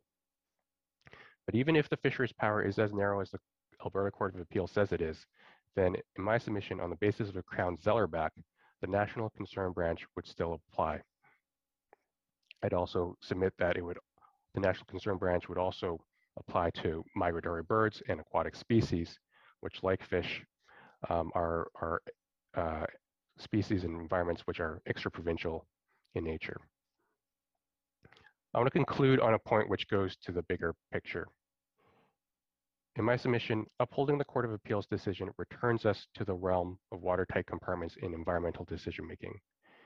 It's divorced from the realities of the interconnectedness of the environment and the transboundary impacts of major resource development, and allows provinces to approve projects no matter how damaging those projects are for those outside its borders. In my submission, the federal government ought to have robust constitutional authority to regulate and control these extra-provincial impacts and spillovers, and our Constitution ought to be able to allow it to create robust environmental assessment legislation which is consistent with the precautionary principle and responsive to the interconnected and transboundary nature of major resource development. After all, the environment has been said to be too important to be allocated exclusively to one level of government. Thank you very much. Thank you. Joseph Castrilli. Chief Justice, panel members, our factum explains why we generally agree with Canada's position, but my submissions today focus on the trade and commerce power because environmental effects of certain designated projects may adversely impact interprovincial and international trade and commerce, providing a complementary basis for upholding the constitutionality of aspects of the impact assessment regime.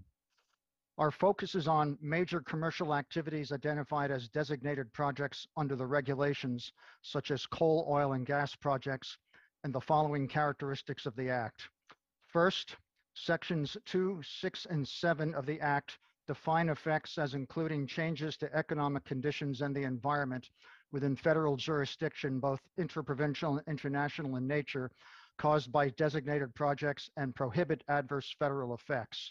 Second, greenhouse gases arise from coal, oil, and gas production and have economic envir and environmental effects recognized by the greenhouse gas law, which declares they constitute an unprecedented risk to Canada's economic prosperity.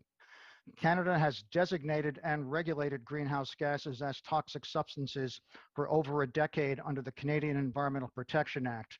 In this regard, the Impact Assessment Act complements both federal toxics law and federal carbon pricing law. Third, effects of such designated projects include in-province greenhouse gas emissions that may be felt beyond the borders of the provinces producing them. Without the Act, designated projects could contribute to cr creating pollution havens with adverse extra-provincial economic and environmental consequences due to businesses leaving provinces with strict environmental laws for provinces with less strict laws a concern raised by the authors Emond and Hanebury, and what the United States Supreme Court in Hodel calls, quote unquote, destructive interstate competition. Fourth, coal, oil, or gas eh, from designated projects are often intended for export to other countries. Use of these exported products produce greenhouse gas emissions having significant international economic and environmental effects. Federal export controls on designated toxic substances in the Canadian Environmental Protection Act, if extended to greenhouse gases, could benefit from information derived from and measures imposed by the Impact Assessment Act, which requires consideration of Canada's climate change commitments under sections 22 and 63 of the Act. What do these characteristics tell us about possible classification of the impact assessment regime? Klassen tells us that a purely intra-provincial work that has interprovincial and international effects on trade can be addressed by federal legislation based on section 91.2 of the Constitution. Interprovincial cooperatives tells us that notwithstanding Parsons, business contracts that impact interprovincial trade are no longer a matter of provincial jurisdiction, but one of federal jurisdiction, and suggests the same may be true with respect to interprovincial pollution. Post interprovincial cooperatives, section 92A subparagraph three of the Constitution would now make this the case as a matter of paramountcy. But the question is, what did Justice Pigeon intend to say with respect to the trade and commerce power per se? Probably nothing. But in the US, this would be viewed through the lens of the Commerce Clause of the US Constitution as destructive interstate competition. Oldman's reference to the Australian High Court decision of Murphyores helps us understand that environmental and economic issues are tied to each other, such that an export decision on a mineral extracted in accordance with state law can nonetheless rely on information derived from a federal impact assessment review and still be considered con constitutional under that country's trade and commerce power. Oldman at page 67 also reminds us that when we regulate non-navigation activity like bridges and dams that impact or certainly do not improve navigation under legislation authorized under section 9210 of the Constitution, in our submission, if we can do that, we can regulate environmental activities such as pollution havens capable of impacting interprovincial trade and commerce under legislation authorized under section 92 of the uh, Constitution. To summarize, intra-provincial activity capable of causing adverse extra-provincial and international environmental and economic effects does concern trade and commerce because it may harm trade and commerce. In our submission, such activity may validly be addressed by the Impact Assessment Act under the interprovincial and international branch of Canada's trade and commerce power. Subject to any questions you may have, those are our submissions. Thank you very much. Jesse McCormick. Good morning, Justices. I'm joined today by Ryan Beaton and Ronald Stevenson. The Impact Assessment Act enables meaningful participation for First Nations in major project assessments and provides effective opportunities for First Nations to understand and respond to the impacts that projects may have on their rights and interests. The First Nations Major Projects Coalition is a First Nations led not for profit society representing over 130 First Nation members, both elected and hereditary, across Canada. Our primary purpose is to ensure that our members have the necessary capacity to make free, prior, and informed decisions about major projects proposed within their territories, often through economic participation and equity ownership. Our experience has made clear the need for efficient, coordinated, and inclusive regulatory systems that offer a meaningful role for Indigenous peoples. We argue in favor of the constitutionality of both the Impact Assessment Act and the Physical Activities Regulations. The Indigenous focused provisions of the Impact Assessment Act empower First Nations to step beyond the limitations of being stakeholders within their own territories to being jurisdictional partners in the assessment of major projects. The innovative feature of the Act is precisely that it establishes a jurisdiction-based framework for Indigenous participation in impact assessments. That is the underlying object of Parliament's exercise of Section 9124 power in relation to this legislation, to recognize and empower Indigenous jurisdictions and to create a framework for cooperation. It is a purpose that lies fully within the scope of the federal power, and it is consistent with both the protective function of Section 9124 and the empowerment of Indigenous peoples. any questionable application of federal power, including potential de minimis applications or attempts to exercise a supervisory role over the provinces, are best addressed through judicial review with a sufficient factual foundation. There's nothing before you today that requires a finding that the Impact Assessment Act or the physical activities regulations are constitutionally invalid. We'd like to expand on how this legislation promotes cooperation and coordinated action between the federal government and Indigenous governing bodies with respect to impact assessments. The provisions establishing a jurisdiction-based approach to Indigenous participation in assessment processes are found throughout the Act, with many listed in Notes 9 and 17 of our factum. I'll highlight two sections that support the jurisdiction-based framework for Indigenous participation. First, the Section 7 preventative prohibitions permit the federal government and Indigenous governing bodies to conduct the work necessary to assess, mitigate, and ultimately inform, make informed decisions about the effects of designated projects. Those steps need to precede physical activities in order for cooperation and mitigation to be effective. Section. Second, Section 114 of the Impact Assessment Act, which you may find at tab 1 of our condensed book of authorities, provides that jurisdictions, including Indigenous governing bodies, may enter into agreements with the Minister of Environment and Climate Change to exercise powers or perform duties or functions in relation to impact assessments under the Act. While those functions would necessarily be constrained by the powers set out in the Act, the opportunity for Indigenous governing bodies to lead and administer impact assessments is an important and practical step forward in support of reconciling Indigenous systems of law with federal and provincial impact assessments. This important tool within the Impact Assessment Act is consistent with the principle of subsidiarity because it places powers, duties, and functions with Indigenous governing bodies, those being the governments that are closest to the land and the impacts of major projects. No government is better positioned to assess and understand the impacts of a project on Indigenous peoples than the Indigenous governing bodies that represent them.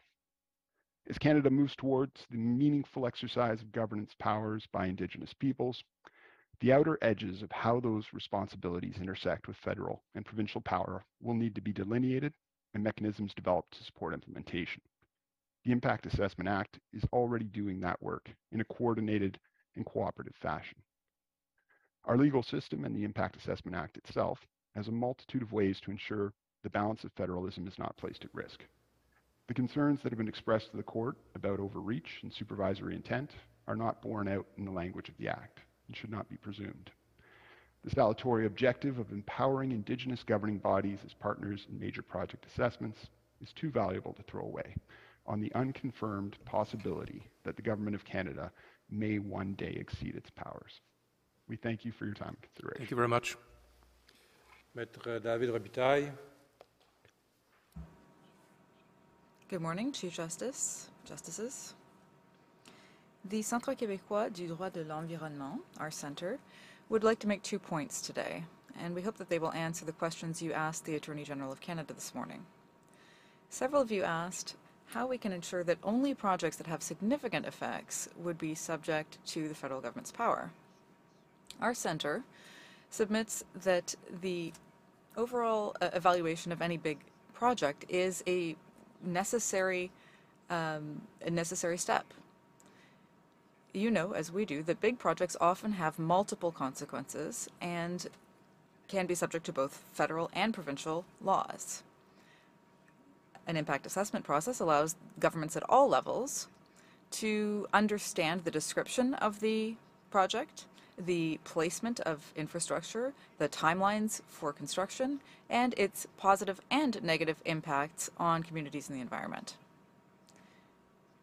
So an evaluation process is a process of sharing information and involving the public uh, in decisions about a project. We submit that it's very difficult for a federal or provincial government to determine the impacts the project will have on and whether it falls under their jurisdiction without understanding the details of the project. Many of the respondents' arguments uh, line up with the doctrine of uh, interjurisdictional immunity. In a number of points in the factum, the respondent submits that the federal government is frustrating or um, impairing uh, provincial laws. So that seems to refer to the interjurisdictional immunity doctrine. And when the federal government seeks to impose conditions on a project, that's when the courts would be able to determine whether the conditions imposed actually do impair uh, provincial uh, powers. In the, the IMTT case, which the respondent and some interveners have relied on, they discuss the doctrine of uh, interjurisdictional immunity. And in that case, uh, the context was very specific. It was also a very specific project in question. And in this case, the provincial law was declared inapplicable because of its impact on uh, federal objects.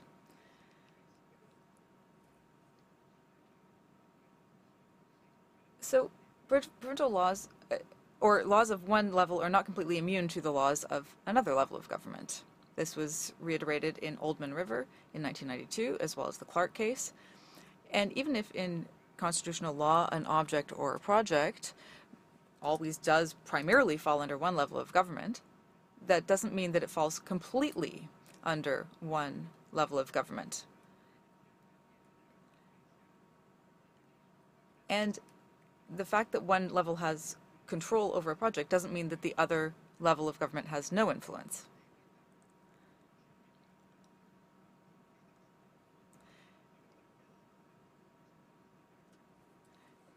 So the law does not give a veto power to the government, and it simply allows for conditions to be imposed uh, in some cases. We submit that it is important to distinguish between subjecting a project to evaluation or assessment and the final decision that is made. Jurisprudence from the Court of Appeal of Quebec and elsewhere tell us that we need to assume pr both provincial and municipalities, uh, municipal authorities act in good faith when they apply uh, general laws to federal projects. And we submit that we also need to presume that federal authorities are acting in good faith when they uh, are Im imposing this act. So we can't presume that they are intending to hinder or block provincial projects. Now, I know that many of you asked questions on this issue this morning, and we would be happy to provide uh, clarifications about how this uh, bill could be made to respect the Constitution excuse me. You are basically invoking a presumption of constitutionality that we should conclude that the act and the regulations are constitutional. Is that correct? Yes, I believe there is a presumption of constitutionality here that comes into play. There are more than one interpretations of this act. And I think that in the case where there are these two interpretations possible, the uh, court must err on the side of uh, calling it constitutional. We need to have a coherent and symmetrical vision of uh, shared jurisdiction. Thank you. Thank you, Chief Justice. Uh, I get the privilege of uh, batting cleanup today, trying to pull everything together.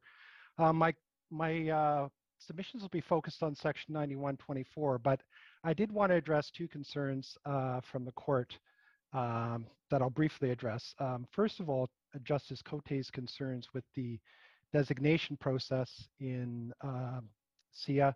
I'd recommend uh, the Mikisew 2022 decision as a concrete example in terms of how the federal government deals with that.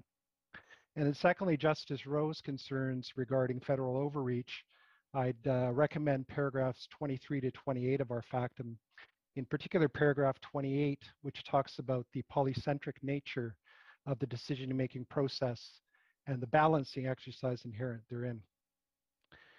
I'd like to make three points. Uh, Section 9124 continues to play an important protective role. Uh, second, the enactment of Section 35 does not eliminate the need for Section 9124 if anything, it makes it more urgent. And uh, rather than being paternalistic, uh, we submit that the IAA is empowering for Indigenous peoples. And you heard from the major projects Coalition, one of the examples.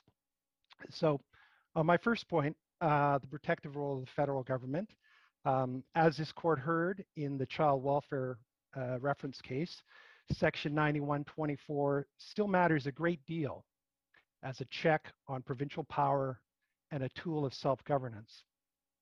As my friends uh, from Mikisew said, the scope of 9124 lawmaking power is broad, uh, and we submit that the IAA approach is consistent with the role of the federal government to protect Aboriginal treaty rights from an encroachment. Is, an is 9124 in your submission coextensive with the rights which are protected under 35.1? And, and just to add briefly to it, the rights protected under 35.1 appertain to the Indigenous peoples of Canada, and are, uh, there's a corresponding obligation from the Crown in right of Canada and Crown in right of the provinces.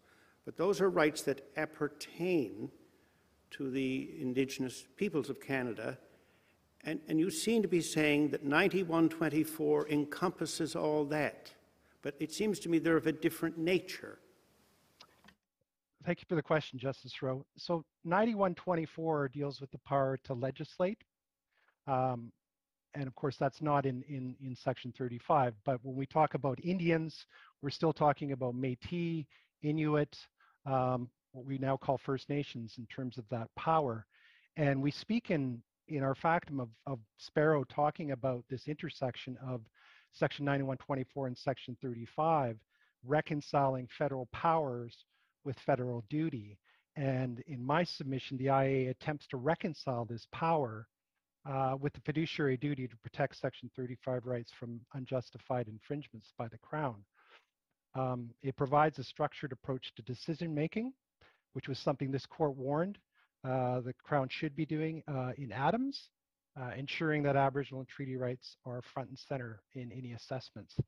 Uh, as opposed to being an afterthought. So that was my second point. The enactment of Section 35 doesn't eliminate the need for Section 9124, um, and it's it's an important tool that the federal government can use, particularly in light of, as we say in our factum, uh, the provinces having shown an inability or unwillingness uh, to address cumulative effects, and we use the example from the Yahey case uh, for that. Um, And isn't the, isn't the threshold to use 9124 much lower than uh, in respect of uh, Aboriginal or treaty rights under Section 35? I mean, I would have thought, uh, given that it's a, a basis of legislative jurisdiction in respect of Indians and lands reserved for Indians, it, uh, it's, a, it's a much broader basis for... Yep. Yes, I agree. I agree, Justice Jamal, that it's a, it, it is a, it is a broad power which, um, you know, prior to Section 35 would encompass those Aboriginal and treaty rights and, and you know, through the Indian Act, for instance, Section 88 um, dealt with how the federal government could protect those rights. But now with Section 35, um, you know, we have this, we, we still have a need for 9124 to, as some of the other interveners say, to fill that gap. Um, I see I'm short on time. If I could just have a minute, Chief Justice. Go ahead. Um, my third point, the act is not paternalistic, it's empowering. Some of the uh, interveners have said it's paternalistic. Um, if properly applied, um, it'll go a long way to fulfilling Canada's commitments to bring Canada's law into alignment with the UN Declaration. The Act recognizes free prior informed consent, which is one of the fundamental aspects of the UN Declaration in Section 7, Sub 4, which recognizes an Indigenous group's rights to consent and enter into impact benefit agreements, and that the government would respect that as part of the IA uh, process.